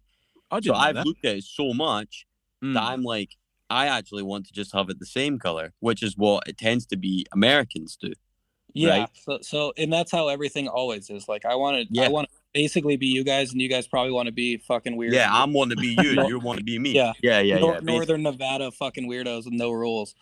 Um, but no, so the, the car is going to be a Corrado color. It's going to be ice gray, violet, metallic on the Oh, man. exterior. Lovely. And then my entire engine and trans is going to be pure white. And I have all the dress up hardware for the entire motor and trans in black with stainless. Um, all of my suspension will be black and white. Um, and Where goes- did you get the? Sorry, interrupt. Where did you get the hardware from? all the hardware came from Zealous Manufacturing. Jared, um, he is in Michigan, and he has specific kits per motor and transmission. So I have the full O2J trans and the full 1.8T. Hard- Did they do them for most Volkswagen engines? yes, from what I can tell, yeah. Can you send me the link? If, if you DM me right when we get off, I'll I'll send you the link. yeah, bro. Um, and then I'm torn, but because I want the tube frame to be a, a to the car, but I'm also considering doing the entire tube frame and polished and then brushed and then just clear coating it. That Mm. would be, I think, because you're going to do what's the engine bay white? No, I, I don't know what the engine bay color is because everything's kind of like a neutral, nice, mellow color. I was thinking of doing the engine bay just something vibrant and crazy. Right. Okay. So I think if you did the frame, I think the thing is right. So if you do the frame, you do the actual tubular frame. If you just do it the sort of polished, fucking brushed, chromy sort of, uh, not chrome, but you know what I mean, like the polished look. Um, the, the good thing is it'll go with any color. Oh yeah, and then the So- ice gray violet metallic would go good with a green or or a yellow or something. But and then when we move on to the cab and the cab, I bought a because our US dashes are just that shitty particle board with like vinyl wrapped over them. Yeah. It's the same as ours, basically, but on the other side. And I have my A pillar bars go straight through where my dash is. So in Croatia, they have these early Westy style dashes with not the long console that takes an L down with your aircon and everything. They just have the the upper console part, and it's made of ABS plastic. So I got that that ABS plastic dash that I'm gonna have to hole saw through. It was a thousand dollar dash that I have to hole saw um, to fit my tube frame, and then the whole interior of the car is gonna be black and gray. And then I'm trading a set of my custom arms for a set of Mark Six Golf R US spec seats. Cool. I'm into that. I just literally put my new seats in the other day. Yeah, that's right. Yeah, one off set at the moment. And I'll what so- send you a what engine? Uh, did you say you got the ABA? Are you still keeping that, or are you doing something No, else? Isn't? I have a KO. I ha- it's a K03S 1.8 liter turbo with a built uh, O2J trans with a limited slip diff. right. They come out of the Mark Four GTIs. GTI. and The Audi TT Mark Ones, I think. Interesting.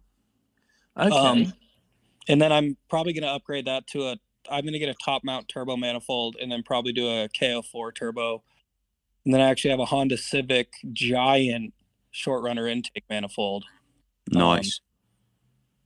And then Fast Bunny Metalworks uh, made the intercooler radiator combination that fits in the Mark One shroud, or like the Mark One Nice. uh, apron. And then it'll all be AccuAir uh, sensor based air ride. Are you using AccuAir? Are you? I wasn't Yeah. sure what you were going to use. Um, I actually bought. uh, Have you ever heard of Boden Autohaus out of Los Angeles? I think so. I think I've seen the Instagram page. They only do like hypercars now, but my friend actually had his Mark V GTI. He's from London, actually. He's like one of my best friends, but he had his he had his Mark V GTI bagged by them. It was one of the last like normal human cars be bagged, and I got his full hardline setup from Boden Autohaus. S- So it has like the plug delete and everything, so none of the wiring will be visible. It'll be 100% hard lines through the car. Um, Nice. The car will also be fuel celled because it's obviously too low to run a standard gas tank. I was wondering what you're going to do. Are you going to run a sort of cover over the bed, or what are you? No, I'm leaving that giant hole in the bed. You're just going to leave it like right open? Well, I'm gonna add another. There's gonna be another X brace from the cabin down to where the bars go, f- or where the plates are for the bags, and then that's where I'm gonna hang my fire extinguisher. And then up against the cabin will be where my fuel cell goes, and then the air tank will be in the back of the bed. There's kind of a little shelf area back there as well. You know what'd be cool? Uh oh. You did like perspex, like glass. Oh, like uh, yeah, like plexiglass for the yeah, back window man. So you just over get, that. you get like a custom bit of plexiglass made, like cross, and like people can look through the fucking inside, like look through the glass, and you could have like lights in it, so it like lit gonna- up all the work. because it's kind of like janky cut right now because me and Jimmy just hacked the shit out of it when we were cutting. Yeah. it. Um, I'm gonna metal work it so those ribs in the bed they're gonna continue and flip 90 degrees and go down the sides. Like it's gonna be a, like a beautifully metal worked bed.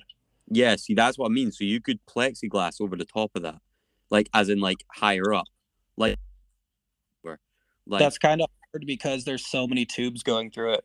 yeah, I know that would be the only thing. You would have to get it made like And I- literally I'm the kinda- exactly. I'm kind of like I'm not even putting tubs in the car. I'm going full open wheel Oh, love Wow. because I want it to look just ridiculous rolling down the road. Yeah. I mean, what you're describing, it does sound like it is going to be. Well, it's definitely going to be sort of one of a kind, and it sound. Uh, I can't wait to see the progress on your. Are you going to be documenting on Instagram quite often, or is it just every Well, now and then? Well, yeah, no, I every day I work on the car, I try to post at least one story, and then I I, I feel like I'm kind of known as the guy in the community, whether it's Beetles or Mark Sixes or fives or even caddies at this point. I feel like um, I'm kind of the guy. I, I'll answer every single DM I get, right. and I, I'm getting into the business of fabricating these cars, and I don't care if I'm getting money from you. If I can help you make your car what you want it to be, I will do it every single time. Yeah, Wow. That's so. Yeah, that's that's a, such a nice there- thing to. too much gatekeeping and there's too much ego involved in this game and when it comes down to like helping somebody who is less fortunate like because I, I make decent money you know so like if if, if I'll I'll answer i answer every single dm Wow. That's And- very good. Speaking of like community, um, I wanted to ask, um, who is there anybody in the uh, Volkswagen community that inspires you to sort of like or motivates you to sort of like you know silently you sort of like look at their accounts and think, oh fuck me, I, I should really get on my shit. Do you know what I mean? I mean, there's a lot of people that like. I mean, everybody wants to be Jamie Orr. Right. You know, everybody wants to be a professional Volkswagen enthusiast that gets paid to build these cars every day. But when it really comes down to like having a functioning business of passion, um, Mhm. it really comes down to Rod Emery of Emery Motorsports, the guy that builds all the 356 Outlaws in Los Angeles. Okay. Um, and all he builds is the world's most gorgeous 356s, like that. There, it's it's second to Singer, but Singer is kind of more of like the modified ones, where Rod Emery is just an artist in every form, like full metalwork cars, no filler. Like, Mm. I'm, lo- I lo- I'm a hater of filler, man. I fucking hate and then, but Mhm. then, like as far as like friends in the Volkswagen community, like I, I'm not one to be shy. Uh, I mean, I'm the shyest person you'll ever meet in public, which doesn't make sense that I build these cars, but, um, like, like my friend, like there's there's Austin in his uh, programs at the wild card bitches.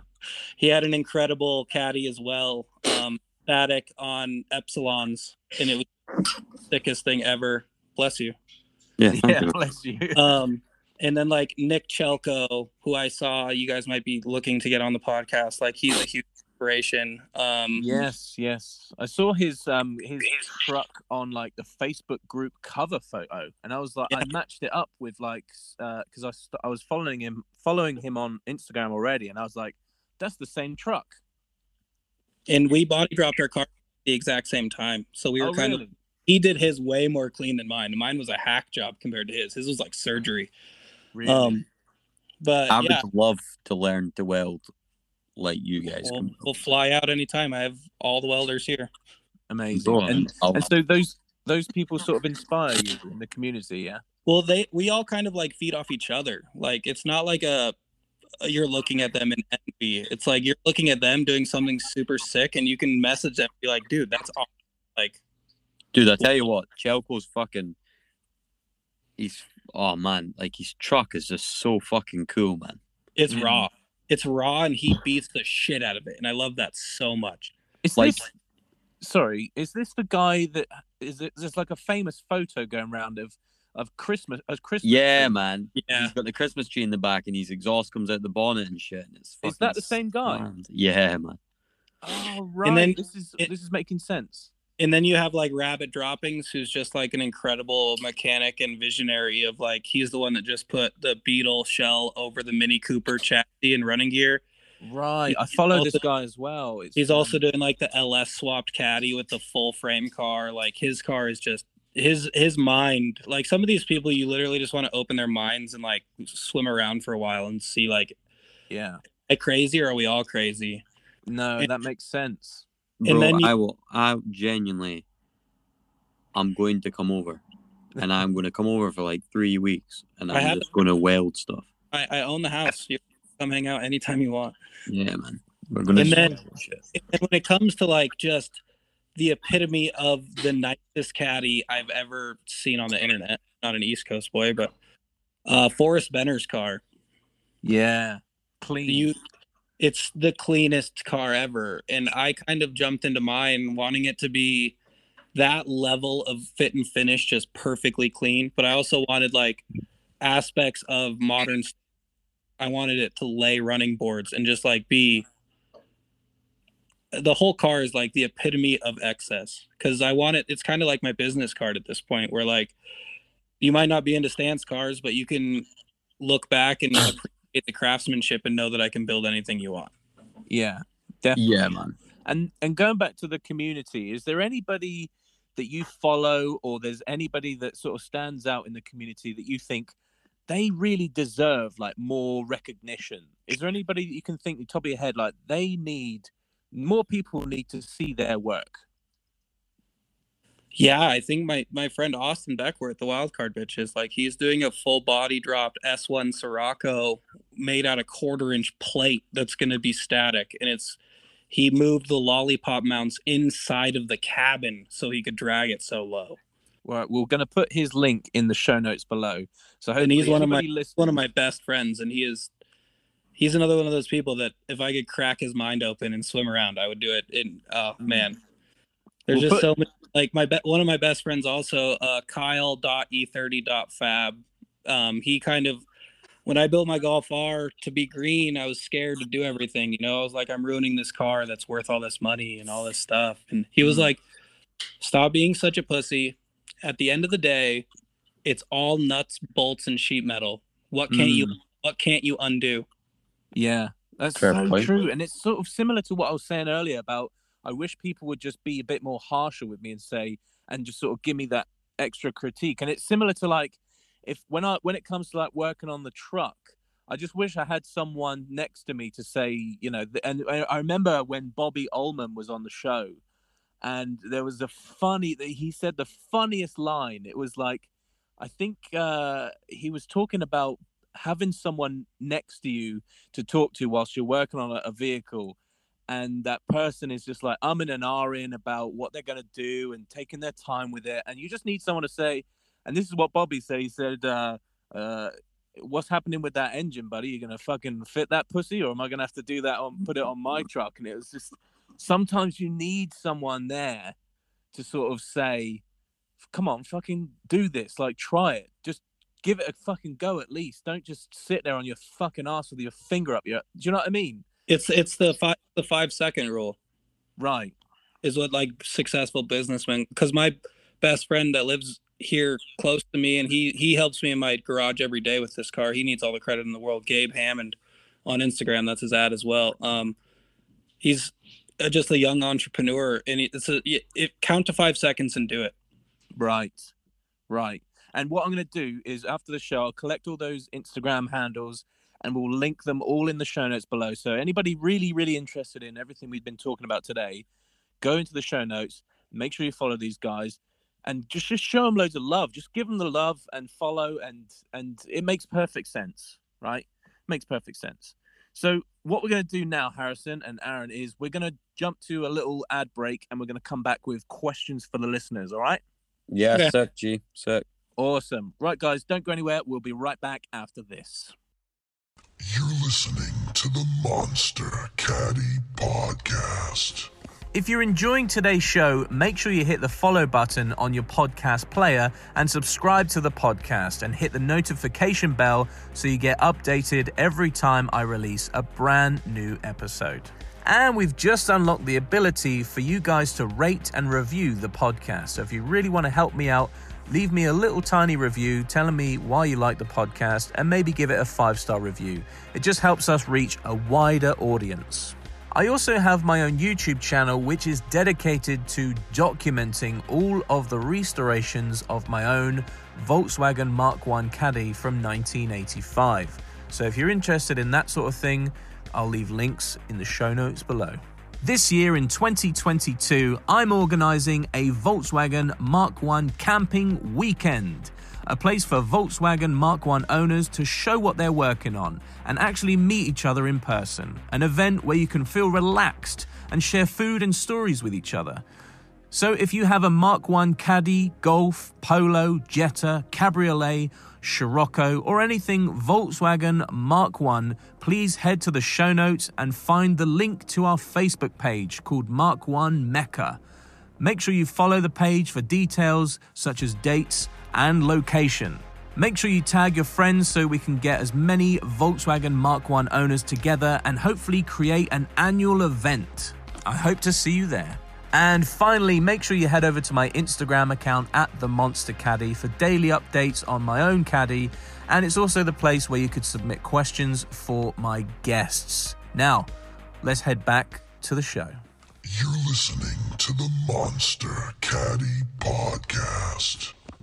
I tell you what, right? If I come over and I've still not got a fucking gem top, you guys should let me be assuring you all. I will be I don't fucking I don't think, it, I don't think it, a gem top isn't gonna fit in your fucking carry on. Oh, trust Yeah. me, mate. I will pay whatever the fuck I need to pay. Over, man. I'll be I'll- fucking I'll hunt for over one. it. I know my friend Austin had a gem top on his caddy that he sold to somebody, and it was like the most stanced, ridiculous caddy ever. And then the kid fucking put it back to stock when he got it to his house. It was the saddest day in the entire world. Austin. Who's what's his name? Oh wait, I got it. I got it. I got it. Austin uh, Beckwith. Yeah. Oh wow, has he got a mountain green? Oh my god, he's got a mountain green. You truck. love Mountain Green. That's the one. That's the one he, he sold that to a kid in northern Pennsylvania. They trucked it from Oregon to Pennsylvania, and then the kid put it back to stock. All right, you ready? Yep. Yeah.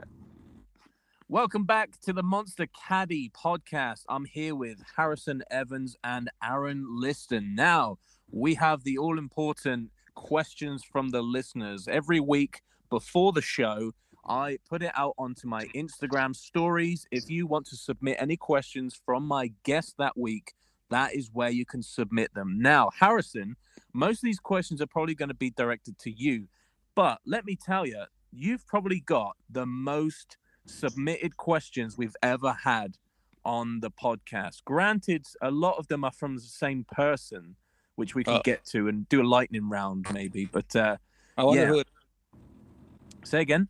oh, who is it? The person who sent the most questions is Caro. Is it Carather Carather's content? Oh, Car Others Content. That's the guy that did the the video of my car. Oh, right. Okay. Well, we can talk about that in a minute if you want. Let's uh, Yeah. let's get through these questions. So, uh, let's see who do we want to talk to. Who's going to send a question first? So we've got uh, Gleesy Graphy. Does that make Oh, any sense to you? Yeah, Auntie's caddy. He's he's the the guy in Europe that has the the insane rear wheel drive Yeah. Can't- Yeah. cantilever suspension car. Uh, creme de la creme. This is the green one, right? What's the What's the guy's name? It's Uh, Gleesy. Gle- Yep. Gleesy How do I spell G L E A S Y Graphy. G R A P H. Ah, I got him. I got him. The Oh, I've seen this car, man. This is Yeah. fucking next level. It gets around on Instagram, doesn't it? Yeah, man. It's, It's fucking like a so cool. like a eight, eight or nine year build. Like he's the he's redone that car so many. It's it's art. It's so gorgeous. He's actually agreed to be on the podcast one day. It's uh, that'll be would a- another story to tell. to this guy. He's fucking Yeah. done a very good job on that. Mm. Okay, so his question is sent in. It says, uh, "So, did you select Caddy for its cargo features or for hauling your massive balls around?" oh wow. Well, considering the fact I'll be able to carry about a half gallon of milk in the back, I think it's to carry my big old ball. now he does submit another question. He, he says, "All the best to you, Harrison." And it's cool that we're featuring him, well, featuring Harrison on the podcast. And he says, um, "How much of a trial and error process has this build been?" it's a lot. I mean, like um one thing was we did the we did the tube frame and then um I got it home and then I ordered have you guys heard of CK Water Waterworks like CKW2? Greg Um, Instagram. Um, he does the double bellow front bags for caddies, and then he also does a completely hidden brake master cylinder under the dashboard that uh, piggybacks off of your pedal box. Okay. So, so I got my car home, and then that showed up in the mail. And my bar, like your knee bash bar under the dashboard, is great. And then I get this brake kit even fit behind the bar, so then I had to cut my tube frame, put in removable interlocking tube clamps, and then do like 40 pie cuts on this piece of bar to make it squiggle around it. And that was like a three day process in itself. Everything in life, I think, comes down to trial and error and getting up, pulling your boots up, and going at it twice as hard. I think you're absolutely right. Yeah. Absolutely right. Well, that that was sent in from him, and our next question sent in from uh, Kid Ricard, and he says for Harrison, for a project as balls deep as yours, where did you learn s- skills for fab and building? Now we've already sort of touched on this before, but is is there any any uh, where else that you've learned all your skills from? Um, well, all the whole welding and fabrication thing kind of came from my Beetle, where I had somebody that was helping me weld, and I was paying him to come over and you know you can't really move on to the next thing until this welder shows up and then he cancels on you five times. And i was like with the money i've spent paying this guy to blow me off i could buy a welder. I Mm, can i can spend a week learning how to weld and i could probably make shit stick together. Yeah. and that kind of is what carried me. And now i have a nice uh mig welder like a wire feed welder. And then i i've had my tig welder for a year now. And then that's just it opens your eyes to welding absolutely anything together Now, just very, very briefly, um, just very briefly, if you can, because obviously there's different types of welding, right? There's TIG welding and MIG welding. And I used to follow a guy who used to make push bikes, so bicycles here in the UK. And I actually bought one of his frames. And I think he said he used a TIG welder and it looked amazing. Um, do you know the, what, the, what are the differences between MIG and TIG? So MIG MIG welding is a DC welding unless you get an aluminum spool gun and switch the polarity of your machine to AC welding, alternative current. Um, Right. But pretty much the one where you just hold hold the whip in your hand and you pull the trigger and then the wire feeds out and it creates the arc. Yes. TIG welding is where you're holding your arc in one of your hands and then your hand feeding your wire. And you guys over there kind of use a finger switch for your heat.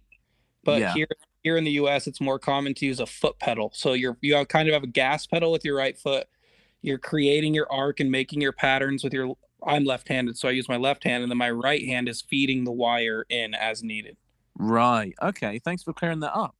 Um, next question sent in from Mr. Rabbit. And he says, What is your favorite pizza topping? I swear to God, you get pickles off the show. I mean, I'm more of a cheese pizza guy, but if I had to pick one, it'd just be pepperoni. Pepperoni. Arran, Yo, I would say favorite? Pizza. I would say Hmm I like chicken but I like pepperoni too. Can't fucking decide, man. Now, do you want to jump in with the questions from this? What is his um is Car- this Our others content. His name is Brian. Brian? Should we jump Yeah, into all he of his did- questions? We're about ready to bag his uh, Cayman S actually. Right. Now you can just do like a speed round with these if you want, because there's quite a lot. Um, he says, uh, does he sit down when he pees? Um, I mean, it's more comfortable. Okay. What cat does he want to build next?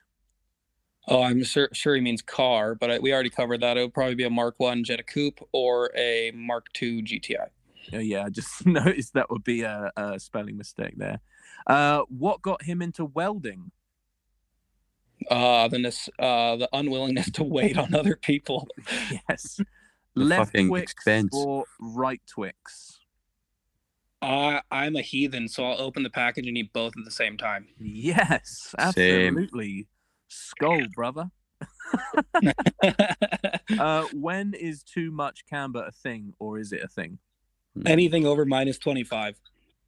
When the Uh, back the back of your wheels are sticking out past your uh, wheel arches is too much. Yes, I agree I agree with that actually. That's and, right. and it, that really at that point your car not only looks fucking stupid i mean i guess they all look stupid but that's just subjective you can't really go low at that point because you're the force on your hubs is so much that it just it's not and in an engineer mind it's not possible Mm. Uh, next question is why did you choose to build a caddy? It was just it was yeah the ease of getting it like we said earlier and um i never really i wanted i wanted the challenge Mm. And last question of his is who's your favorite videographer? i it would be you brian Awesome. Um, next is sent in from Anderson, I think, some guy called Anderson. Uh, not a question, but Mark Six slapped Beetle as hard as fuck. Caddy is going to shut down with some goat emojis. Anderson as in just Yeah. spell Anderson? with an Ander- X. Anders and X as the O. Bro, I actually know him. His name's Ben. Yeah, he told me he told me you could talk for ages, Arran, and that we were gonna have a great time. All right, okay. All right. Well, that's fucking good news. Tell um, I literally was with him the other day. Uh, next question sent it. Well, actually, it's not a question. It's uh, no poke, no love, which is actually a guy called Mark who I've been speaking to, and he's going to be on the podcast soon. He just said, "Hate is gonna hate. Keep stacking dimes." Yeah, that's that's Mark. We talk like three times a week, And oh, there you go. that's a that's a welding thing. We send each other our welds all the time. And is fan qu- can I just say, it is quite interesting now that I'm sort of branching out and speaking to a lot of people all over the US and people in the UK. It's amazing how sort of connected we all are, and we don't even know it yet. Do you know what I mean? It's like, Yeah. like Well, for our- example, I'm talking our to community you. yeah Go and on. our community is so willing to help anybody else like the other day i was welding and he looks at my story and he tell and he's like what cubic feet an hour are you running on your argon and i was like i don't know like 27 28 he's like crank that up to 35 and turn your amps up five and i was like okay cool and i did it and it was just like a, a really simple thing for him to offer that help and it changed everything because i'm self-taught you know so i'm not one to be like oh fuck you and your opinion i'm like okay does this work Mm. It's amazing because, like, as you probably would have seen yesterday and the day before, I've been trying to get my my rear my reverse lights working. yeah I've like owned the caddy, I've never I've never seen the reverse lights working. Like, and there's so many wires loose in the engine bay I need to clear up. And I took it to a, a, a garage here in the U, in the UK, and I was like, look. I, I, I think it was when I got my uh, coilovers installed, and it was one of those jobs where I didn't want it to do it myself because apparently you can lose a brain or an eye or something. So I was like, look, I don't have the right tools. I'm very, very green. Can you do these coilovers for me? He was like, yeah, yeah, sure. And I was like, also, um, can you have a look at the reverse light because it doesn't work? Yeah, yeah, sure. Got it back. Coilovers done. Still ain't got a reverse light. And I was like, did you forget something? And uh, yeah, just he didn't do it. So I know. I've always wanted to if do you, it. if you look at your engine bay, I think that would scare anybody. yeah. Well, I've, I've um, especially having two fuse boxes as well. But uh, so obviously yesterday I've, I've been posting up for a past couple of days. Like, if anybody knows anything about this reverse light, let me know. And literally, like in that day, I had about 50 DMs message me. All these people coming through saying, "This is what you need to do. This normally happens. People do this. People relocate that. Yada yada yada." And it's like, fuck me. I had to sit and just go. I, I spent ages and ages on the shitter on the toilet, just trying to get through all of these messages so I could answer and reply to people. And it's just amazing the amount of people that come through and are so willing to help. And I'm sure you've both experienced that same sort of thing where you've put something Yeah. out there and it's like, like Arran says, folk are just willing to just spend ages. And Arran is one of those people, just willing to spend ages talking and talking something through with people. Bro, I, I fucking this young guy I remember must have been about start of last year. And he Mm. was like obviously just bought his first car. It was a Honda at the time. And uh it, like completely standard fucking do you know what I mean? Like first project, I think it was about sixteen or something. And honestly, man, like he didn't understand obviously like offset, wheel width, etc. Like you know it yourself, it is complicated when you don't get it.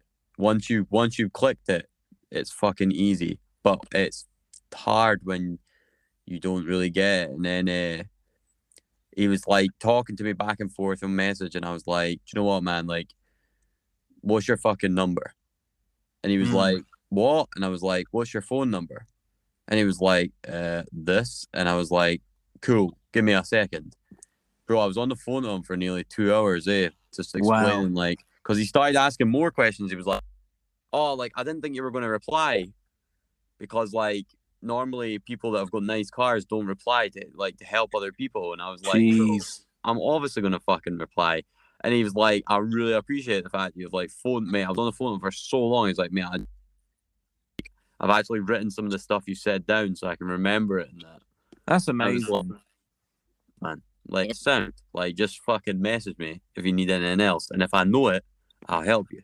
I'm not saying hmm. I know everything, but if I can fucking if I do know it, then I help. Like as simple as that. Like I went through specs with them, fucking tire stretch, like what sizes might be alright, like stuff like that. Like what what's the best thing for hydraulics? And I've had air before, so then we're talking about air, and then and honestly, the conversation just went on for ages. But the guy, like, obviously, that just kept asking the questions that he obviously wanted to ask someone, but he didn't want to bombard them.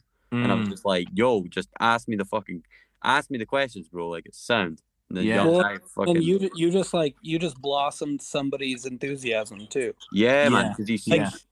people are if people are a dick to you every single time, why would you want to be in this culture in this in this Yeah. scene? That's Oh. exactly it. And Bro, he was I- so excited after it, man. Like he was buzzing to build his car. Yeah, and Yeah. he's gonna go work harder and get a better job, and that could have literally changed his life. Yeah, man, and I'm glad that I helped him. Do you know what I mean? And I've I've seen his car since at one or two shows down south. It's just it's coming on, man. Do you know what I mean? He's he's took advice, and it's it's Do you not know- about Do you know what's amazing as well? Is obviously you guys know I'm I'm fairly new to this whole scene and fixing my car. I mention it every time. Every time I do something on the car or the caddy, I'm doing it for the first time. I've mentioned that. I'm very Yeah. new to it.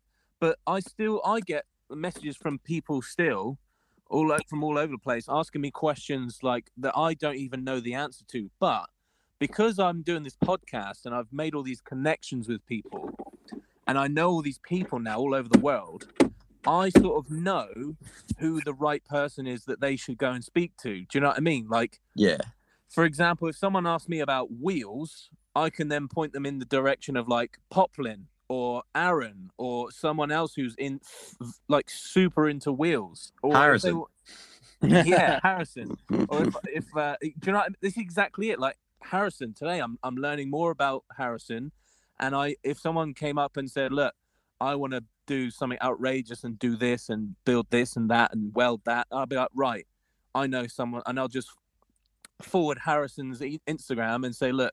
Just give this guy a, a nice, sweet message. He's he's working real hard right now, but uh, apologize and just say, I've got a, a question or two, and and you know, just help each other. And like I said, um, I might not know the answer, but because I've got these connections, I can point them in the right direction. Bro, the thing is, it's just about everyone being helpful. Yeah, Like, and and I, honestly, man, it fucking pisses me off nowadays because it happens in real physical life as well, where it's like you see someone fucking their bag breaks, all their shopping falls out. I remember just at Christmas there, fucking the woman was quite old, and her fucking bag kind of like it was just a Sainsbury's bag or whatever, fucking ripped, and all her shopping fell out on the ground. There was about fucking thirty people there, man, and not one fucking person went to help her. So I like walked right across the whole room. Do you know what I mean? Like there was about a good fucking fifteen people between me and her that could have mm. even, but fucking everyone didn't even look, man. I was like, fuck, see that fucking bastards, man. I, I went over and I was like, all like, obviously noticed that the bag was then ripped. I was like, right, give me two seconds. So I took, I only had one thing in a bag. It was like a coloring book for my daughter. So I took it out and I thought I'll just, I told her to hold it, and then I was like, just use, just you take my bag mm, kind of put your shopping in as like so you can obviously get like to your car. Do you know what I mean? But it's like, and I was just like, and she was like, "Oh, thanks, like so much," and that, and it's like, it's like, oh my god, like, do we actually live in this fucking society where people didn't even want to help other mm. fucking people? Like, Well, I've got added to that, a lot. Like, I think about it all the time, bro. and I feel like COVID added to that because now nobody wants to even be near anybody. True. And bro, I think about all the time because I've got a three year old man, right? So I'm like, in fucking 15 years' time or whatever, she's to be out in the real world, man, like with the rest everyone else, right? And if it's already this bad now and it's going that direction, like it's going not in the pro, it's not going in a positive direction, it's going in a negative direction, right? So, how bad is it going to be when she comes around? So then I try and show her, like, give the example of like, I try and set her a positive example of like you do help people and you be polite and fucking Mm. and because and if more people do that, then eventually it'll be okay. And it's the same on Instagram and shit like that as well. You message people and they're just fucking unhelpful. Like, do you know what I Mm. mean? But this society, this community, what I have noticed with the Volkswagen stuff is everyone is pretty fucking helpful, man. Like I literally messaged Poplin yesterday, I think it was, asking him about gem tops, and he literally says, I might have one. Came back to me today and says, I don't have one in my car pile, but I will fucking find you one. And I Yep. was like, dude, like this guy doesn't need to do that for me, but he's I gonna look anyway. That type of shit. Dan's been a big help as well. He's fucking been looking all over the place for them. And I'm like, do you know what? That's cool. Like I like, like, I respect that, man. Like that's fucking big help for me. Do you know what I mean? I'll find you one. Well, the thing is, as well, is that people. It, I've I've come to learn that a lot of people all over the place might just have these things lying around. That's it. And they don't Especially in the even know what states, man. got. Especially in the states, like you guys have fucking acres of land. A lot of you guys, like big acres of land. Like like, do you know what I mean? Like Poplin's got fucking however much land, and he's got so many Volkswagens. Like it's, we don't really have that over here, but Mm. you guys over there, like you guys can have fucking fifty plus cars sitting on a bit of land that you, Oh, own, right. and you don't even know what the fuck you you've got. Like, Oh yeah, there's there's a lot of people with hordes, and the and the sad thing is a lot of people aren't even willing to sell them, and they don't. I mean, people are probably apprehensive to give me a car, and I totally understand. But like a normal person that's looking to like restore a car, like you, that car can live on. All I those know. live on, and that's my Jimmy, the guy that's my mentor for the fabrication stuff. He liquidated his entire stockpile of parts, and he sold them for a fraction of the cost of somebody else, just to like infuse the northern nevada northern california market of quality parts from an enthusiast that like he doesn't need them anymore he wants to like inject all of that good shit back into the yeah, man. I've got mate. I did the same with my Honda when uh, I uh, when I started selling all the bits, like because I've got rid of the car now. I I broke it into bits and started selling it, but I also had a lot of bits lying around. Like I was just selling shit for fucking just pennies, man, compared to mm, what I fucking bought it for. I was just trying to bring and you're never gonna- to life, man. you're never going to get all your money out of a, a project like Nah, no way, man. Because we're, was we're doing it we're doing it to like feed our souls and our passion to i mean i say this try, as i'm trying to start a business building these cars but like i- i- the passion and the profit don't always go together No, I, I think it's it's about like these things that I would have sold. They would have funneled more people's builds and and and brought a bit more like, oh, I really need something like that. Oh, let me let's get this fitted and and you you help other people with the builds there because you've given them the bits and then they'll go like like the, the wheels that I sold, they were like they went on a guy and he it was for his wife and they at a Fiesta, and he was like, I brought them down and he was like, look, do you think these are gonna fit? Because we're obviously really wide, eh? And I was like, I was like, do you know what, man? Like, I think yeah, like I I think these can fit.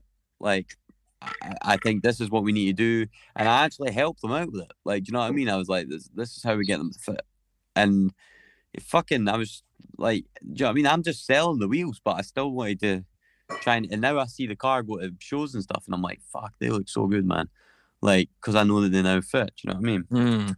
And it's like nice to help people with the builds, but also like you feel like by selling the parts and you're selling them a bit cheaper, you're just helping someone along with another step of their build. Do you know what I mean? Yep. Like another step of their fucking story or their their plan or whatever. Because not everyone's as financially fucking well off as everyone else. So some people are well off, some people aren't. And but if everyone just is okay about it and tries to sell things for like if everyone's not just in it for the money and just in it for the passion, then it will be it will all be a lot easier. Do you know what I mean? Mm. Oh, yeah. and I that's have even, even go on. start even starting this business and everything like i'm not trying to be a rich man with a tv show i'm trying to build, no.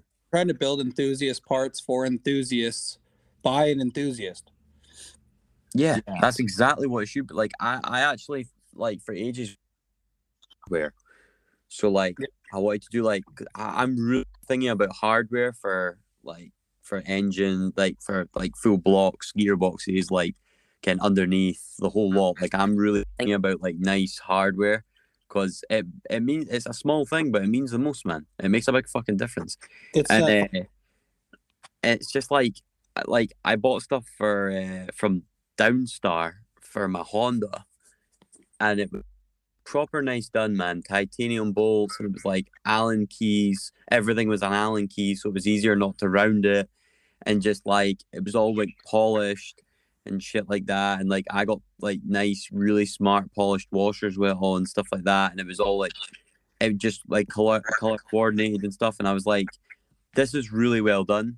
I was like, but do you know when you look at something go like, I would like to do that, but put my own spin on that and like Yep. do something on my own, and like it makes a big difference. Like I really like it. yeah i get that okay. It's man. Wow. And uh, on on that whole thing of being generous and, and giving back into the community, like obviously I'm you guys know my project that I've got coming up and that I'm working on. So obviously I've started to take off parts of the interior and things like that and I have no interest in getting any money off of them. But like some of them are obviously too far gone that you just there's no point in trying to sell them. They're just scrap. But like I, I'm gonna. I, I was gonna keep this under wraps, but I've got a a rear a rear window coming very very soon, and um, obviously my my bubble window that I've got on it now, I had that originally donated to me in the first place because my sliding window smashed. So someone Yeah. said, "Here, have a bubble window." Obviously, this bubble window they gave me is very um, smeary. Like there's you can't really see through. Yeah, it. same as same as yeah. mine, man.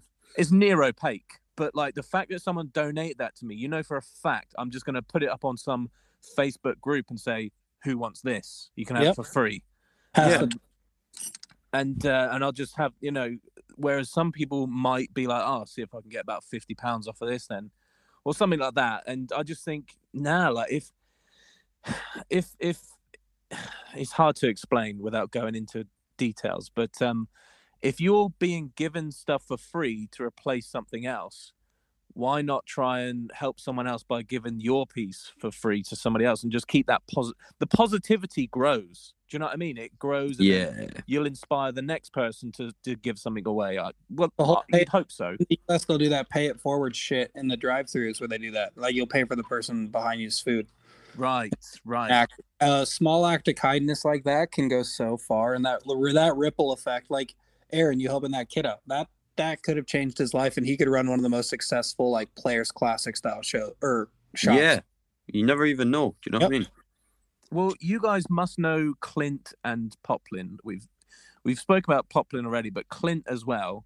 You must know Clint um, over in Florida, and he both of them guys have helped me out a bunch, amongst other guys in the in the community. But the thing is, if people like that are so willing to like just help me out, whether it's hooking me up and sending me free, some parts and and helping me out with rare parts that we just don't get over here like all i want to do is like scream their names from the rooftops and get everybody to go and show them love and try and do you know what i mean these guys are becoming like my best friends sort of thing do you know what i mean they're so helpful in this community it's amazing And yeah. as far, as far as your rear harness being messed up, at least you didn't put an angle grinder through it and cut it in half.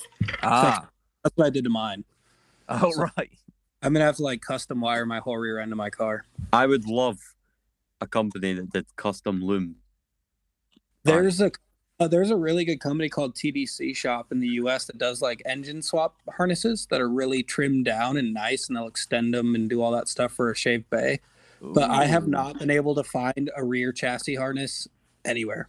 They Yeah, don't- same as me. Same as me. Don't They ex- always do the engine one, but they Yep. never do the rest of them. the search continues I but, have- um, I have an electrician friend that I'm gonna bribe with beer and pizza to wire my. Nice. All right, let's go back to the questions from the listeners. We've got two more. Uh, the second, the second to last question is from your girlfriend. Is it your girlfriend or your wife? girlfriend, soon to be wife. So Nice, she man. just- She just says Harrison is so hot and happy birthday. yeah, he's blushing right now. So thank you. Bless.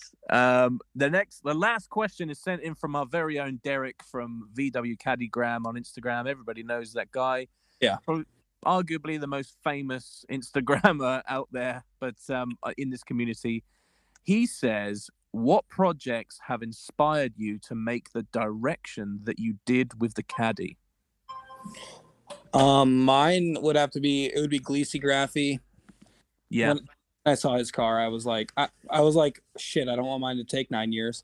But I was also like, this this platform is pretty this platform is pretty unlimited. And like I mentioned at the beginning, Highline Anton, seeing his body drop and his I'm not doing a fully removable front end because it's just too much work, but seeing the fit and finish on his vehicles and just he does everything himself too. And like any anything is possible if you have the time and disposable income. Mm. I'm actually looking at Gleazy's one right now, and it's making me want to do change my. And just He's do been that. inspired. Yeah, Bro, no, like- and it's it's just so gorgeous. I mean, the rear wheel drive, the he's redone the arches about ten times, the cantilever rear end, like it, it's I- it's I don't amazing. have the fucking the welding capability at the moment to do that, oh, but Well, I not, want not to until you have come visit me, and then you're gonna go home and just start building start buildings. fucking cutting this. the only difference mine will be is mine will have a gem top on it, man. That's the fucking difference. Yeah, Ah. I will. A fucking bread van when I'm rolling in it. well, okay. So I have some some other questions that I want to ask you, uh, Harrison, and this is sort of linking back to what I was saying earlier about the possibility of me, maybe Arran as well, going over to the US. Now, Okay. My question to you is: Have you been to Mark One Madness? No, all those East Coast shows are like over 27 hours away from me. I did Holy think shit. this. I did think the the issue would be is obviously traveling. You'd probably have to fly there, right? Yeah, and then I I think the experience is really hindered by not having a car there. And I, Yeah. I did hear when you went on with Mark One Madness, and he said that basically no matter what, if you show up and your friends, they'll, they'll get you in a car. But I think it's, mm-hmm. I mean, ideally one day I would have like, you know, a giant diesel truck with a gooseneck trailer and take three of my builds across the country to go to different shows. But Yeah. we we have we have Leavenworth here on the on the west coast, which is in Washington, which is like a couple hundred mile cruise to like a Bavarian style town. It's not Mark One specific; it's more Volks like Euro specific. Right. But that's still for me to go to Washington is a 12 and a half hour drive. Yeah. Geez, man. It, like, I learned this maybe- quite maybe- on. Me being near Reno, like I'm in northern Nevada, everybody thinks that Vegas is just the next town over. For me to get to Las Vegas is nine and a half hours. Yeah, this is the thing that I learned very early on when talking to people like Bobby and Mike Poley and you know all the rest of the guys, Billy, Clint, uh, Poplin. Is this you guys? We don't under we don't fully understand it here in the UK because we can go like we've said before. We can go. I can go from my place here in the very south of the UK to up to Arran in up in the north in Scotland in in um, Edinburgh. I can get to him in about seven or eight hours. Whereas over there for you guys, if you want to go and see like a friend who lives like you know in the next state or whatever, you got to really plan this journey. You might even fly there, and you might even take like a couple of days driving somewhere. And it's it's we've heard people on the podcast say that they've had they've driven to madness and it's taken them like 15 or 16 hours to get there and then 15 and 16 hours back like they're driving longer than the time that they're actually staying there do you know what Yeah. i mean Exactly. And I mean, even for us to go to that Utah show I brought up earlier called Scrape Fest, it's a seven hour drive. And that's Mm. what that's a direct shot, only stopping for fuel. yeah Yeah, that's fucking like that's like the whole fucking UK. Yeah, this is what I don't think UK uh, Caddy or Volkswagen owners, anybody who's interested in in who's, who's who's a car enthusiast, this is what I sometimes I don't think that people in the UK wrap their head around is that you guys in America are just so willing to to really drive so far or travel so far just to get to these shows. Where I think over here, maybe I'm getting this wrong, but I think over here in the UK, people are a little bit more stubborn. Um, but Well, I- it's, it's like I think I, how far is it when everybody goes to Wörthersee? Well, that's Oh man, Europe, isn't far as fuck, man. Yeah, that's like in uh, Switzerland Days. or um, It's like Austria or something. So yeah, that that's like the equivalent of me trying to get to Madness or um Alpine Vag Fair in Helen, Georgia, like stuff like Mhm. that. That's the equivalent. And sadly, the West Coast just doesn't really have that Euro specific car meet thing. And now West Coast we have the issue with the takeovers and stuff where they do all the shutdowns on the streets and do burnouts in their stock V6 Camaros and get the cops called. So like w- when I do go to a car show in California, the, the trick is you show up two hours early and you leave an hour and a half after the show because the first hundred cars that leave the show are going to get impounded or ticketed. Jeez. And Um, and talking about like traveling in America, have you done any road trips? Is that your thing? Have you sort of done cross country stuff? I am really like a kind of a West Coast guy. When I lived in Colorado, I always said I only think West. Right. Um, like I've traveled all across the West Coast, but as of like since I moved to Nevada five years ago, I've been like on this mission to build these cars, and I, I work five days a week. So really like I have been in grind mode for five years. Um, but this year I'm gonna make an effort. I'm gonna try to go to Leavenworth. I'm gonna try to make it to the E30 picnic in Washington as well. Cause my friend, uh, my tattoo artist actually has a really he has two really sick E30s. Um, and then I'm gonna be going at, to Utah for Scrape Fest for the opener and the closer. And then um I mean, if somebody's willing to pay my ticket to SEMA, I'll try to get my truck done for that. It's so weird that you mention your tattoo artist because literally my next question is about tattoos because I noticed you've got your hands and is it your fingers tattooed and Arran is heavily tattooed as well. Yeah, I run my whole body done. Yeah, I was wondering if there was there. sorry. Same man. Yeah. Yeah, I was wondering have you ever considered getting a Volkswagen tattoo or Actually, I'm I'm saving my left the top of my left hand is going to all my tattoos are black and gray. I'm going to be doing a chrome effect uh, Volkswagen logo on the top of my left hand. wow. Very cool. Very I've Arran, not got any you have fucking hands left. I suppose you don't have any space. Yeah, I've not got a lot of space, mate. But I'll I'll try and find some. I'm happy to get some. And if you guys come out here, we'll get best friend tattoos. Yeah, man. Hey, Woohoo. Volkswagen friends. I'll have to get on my fucking eyelid or something. We'll Uh, find a little we'll find a little gap somewhere we can fill. yeah. Oh man, all the gaps are sore, man. Um, what I say, the other thing I wanted to know is, do you have like a favorite set of wheels? This is something that me and Arran talked about with um, Jack on the previous episode. Do you have like a wheel set that you're like, this is my favorite all-time set of wheels? I mean, I'm going to say this selfishly, but the wheels for the caddy are named after me, so I think I kind of have to choose those ones. Oh, really?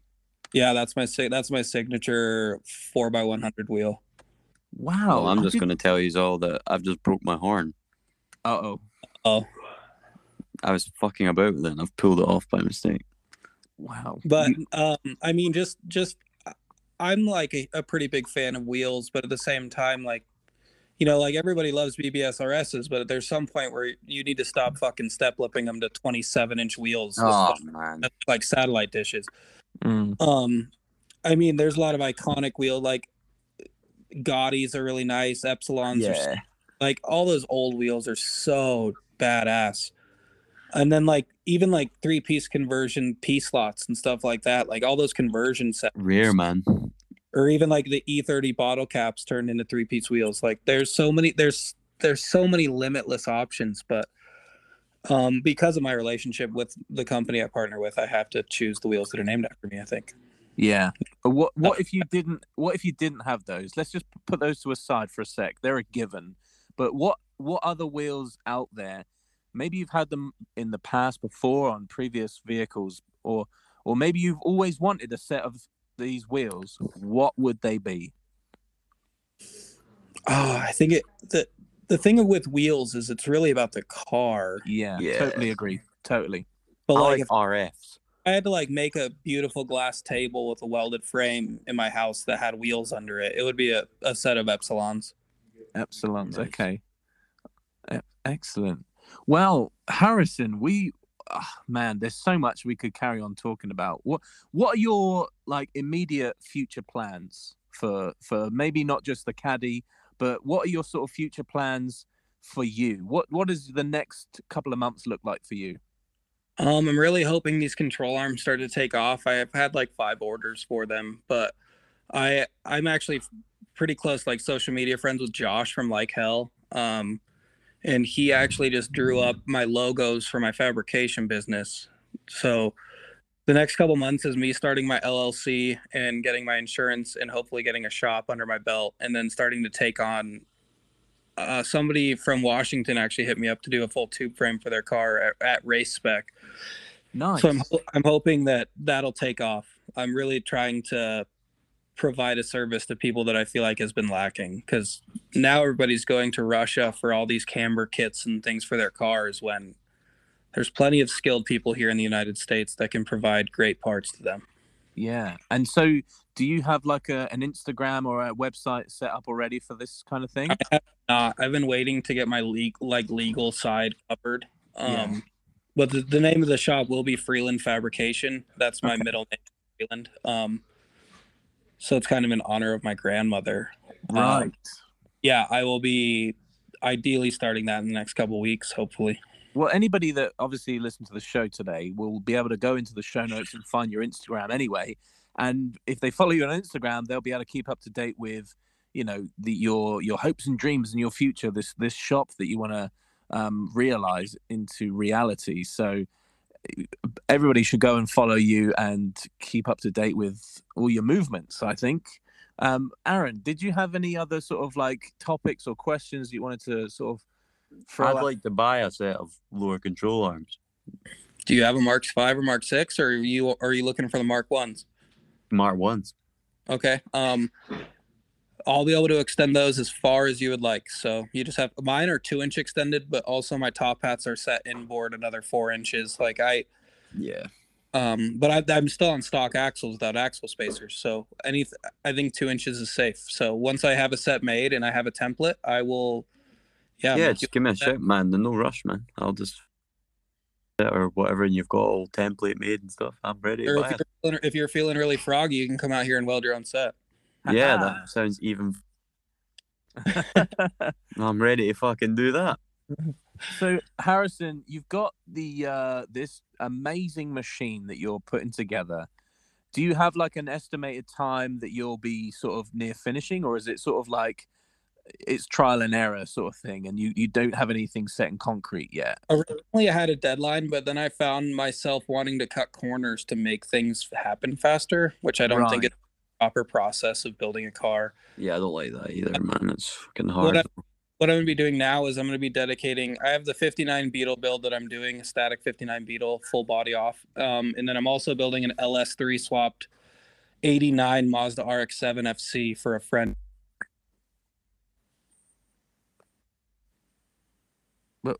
So, has he gone? He's definitely just done that thing again. Ah, just towards the end. Yeah. Hey, so Yeah. sorry. Carry on what you're saying.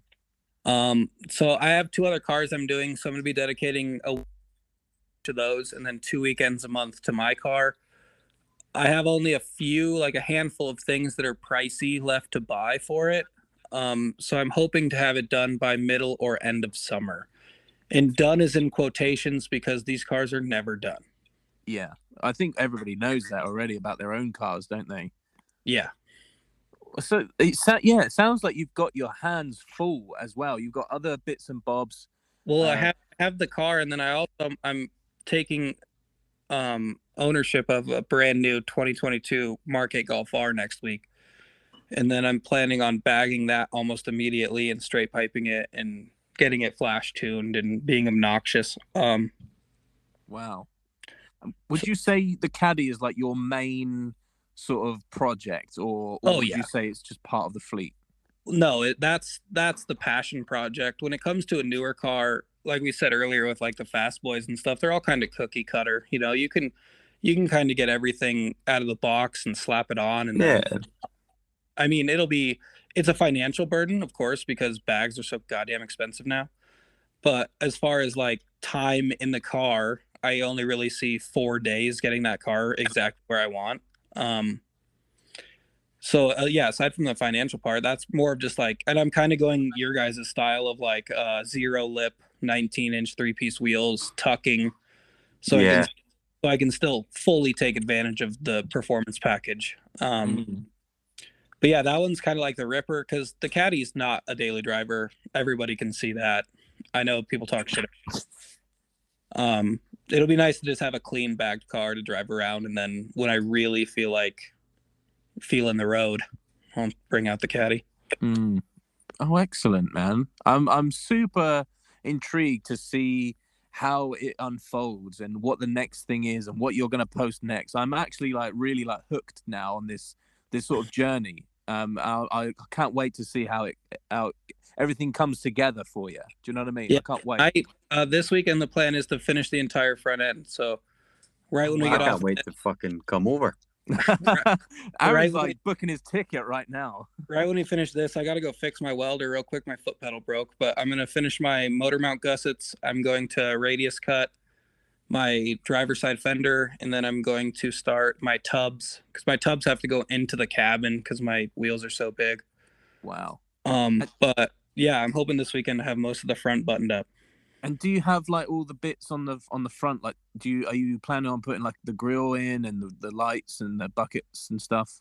Yeah, I have. uh, I actually got the lights from Pick and Pull. I don't know if you guys know what that is, but it's like a junkyard where you go pull parts and you pay for them.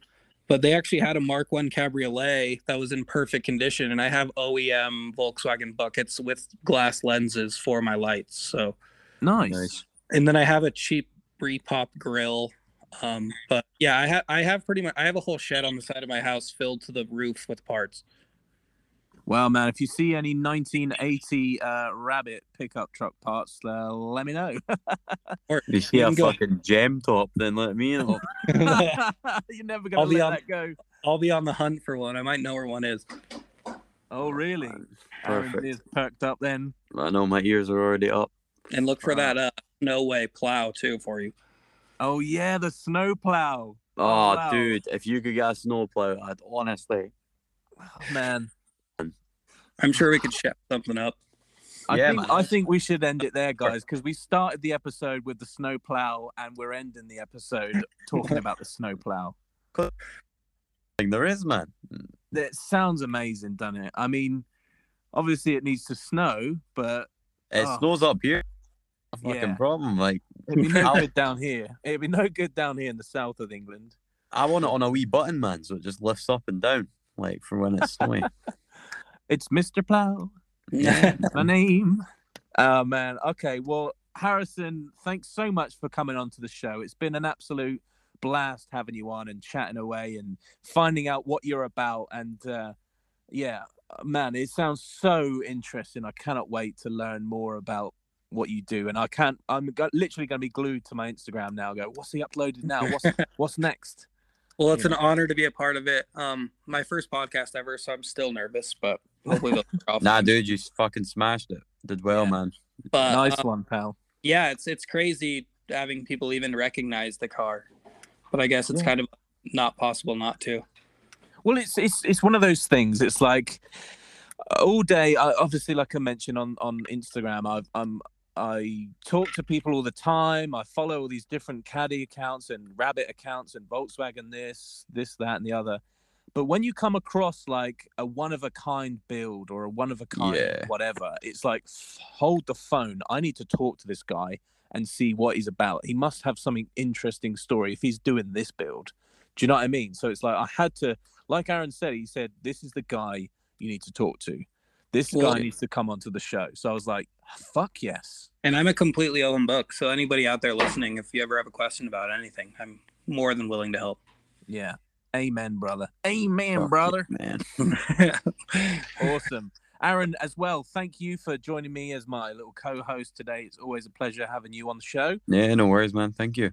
Yeah, I think I can speak for everybody and to say if you need any help with anything Mark One related or Volkswagen this, uh, just send us a little message. Uh, I'll leave all the links of our Instagrams and everything we've spoken about today in the show notes below. Please do not hesitate to get in touch. There's so many people out there that are very, very new to this whole car scene and Volkswagens and Mark Ones that we are that you know there's a lot of people that are needing help because I've spoken to you. I know you're fucking out there. So f- please feel free to get in contact with any of us.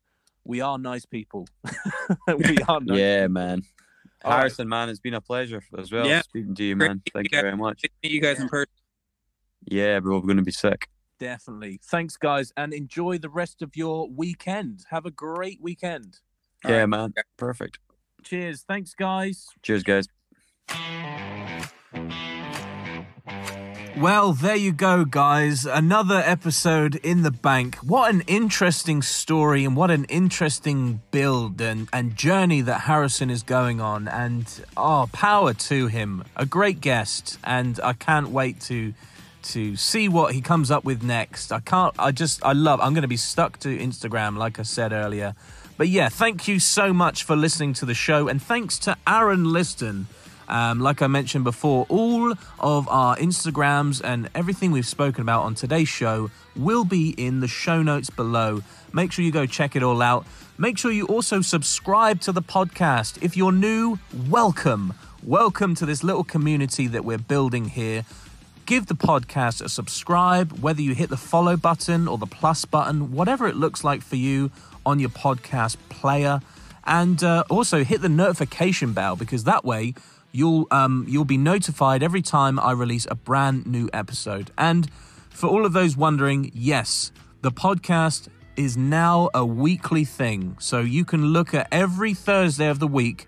There will be a brand new podcast episode for you to listen to. Okay, I'm not messing about here, guys. I'm not going to drop like, I'm not going to post a, an episode randomly in the week or random times of the day. It will be every Thursday, a brand new episode. All right. So if you want to write that in your diaries, you're more than welcome to. Set a, set a, a reminder for yourself. But yeah, the podcast every Thursdays from now on. And if you're subscribed to the podcast with the notification bell ticked, then your your phone will tell you there's a new episode. So how about that? Also, like I mentioned on the ad break, go over to my YouTube channel and subscribe to that. It's basically where I show all of my restoration progress of my own 1985 Volkswagen Mark 1 Caddy. You definitely want to go over there because I'm doing something fucking special to it at the moment. And uh, go check it out, subscribe, say hey, let's get a conversation going, eh? But uh, nonetheless, Thank you so much for listening to today's episode. I hope that it was entertaining or educational or just helped your your your daily commute a little bit faster, a little bit. Hopefully, it was an enjoyable experience for you. So, thanks for listening, and I'll see you guys in the next episode. Take care.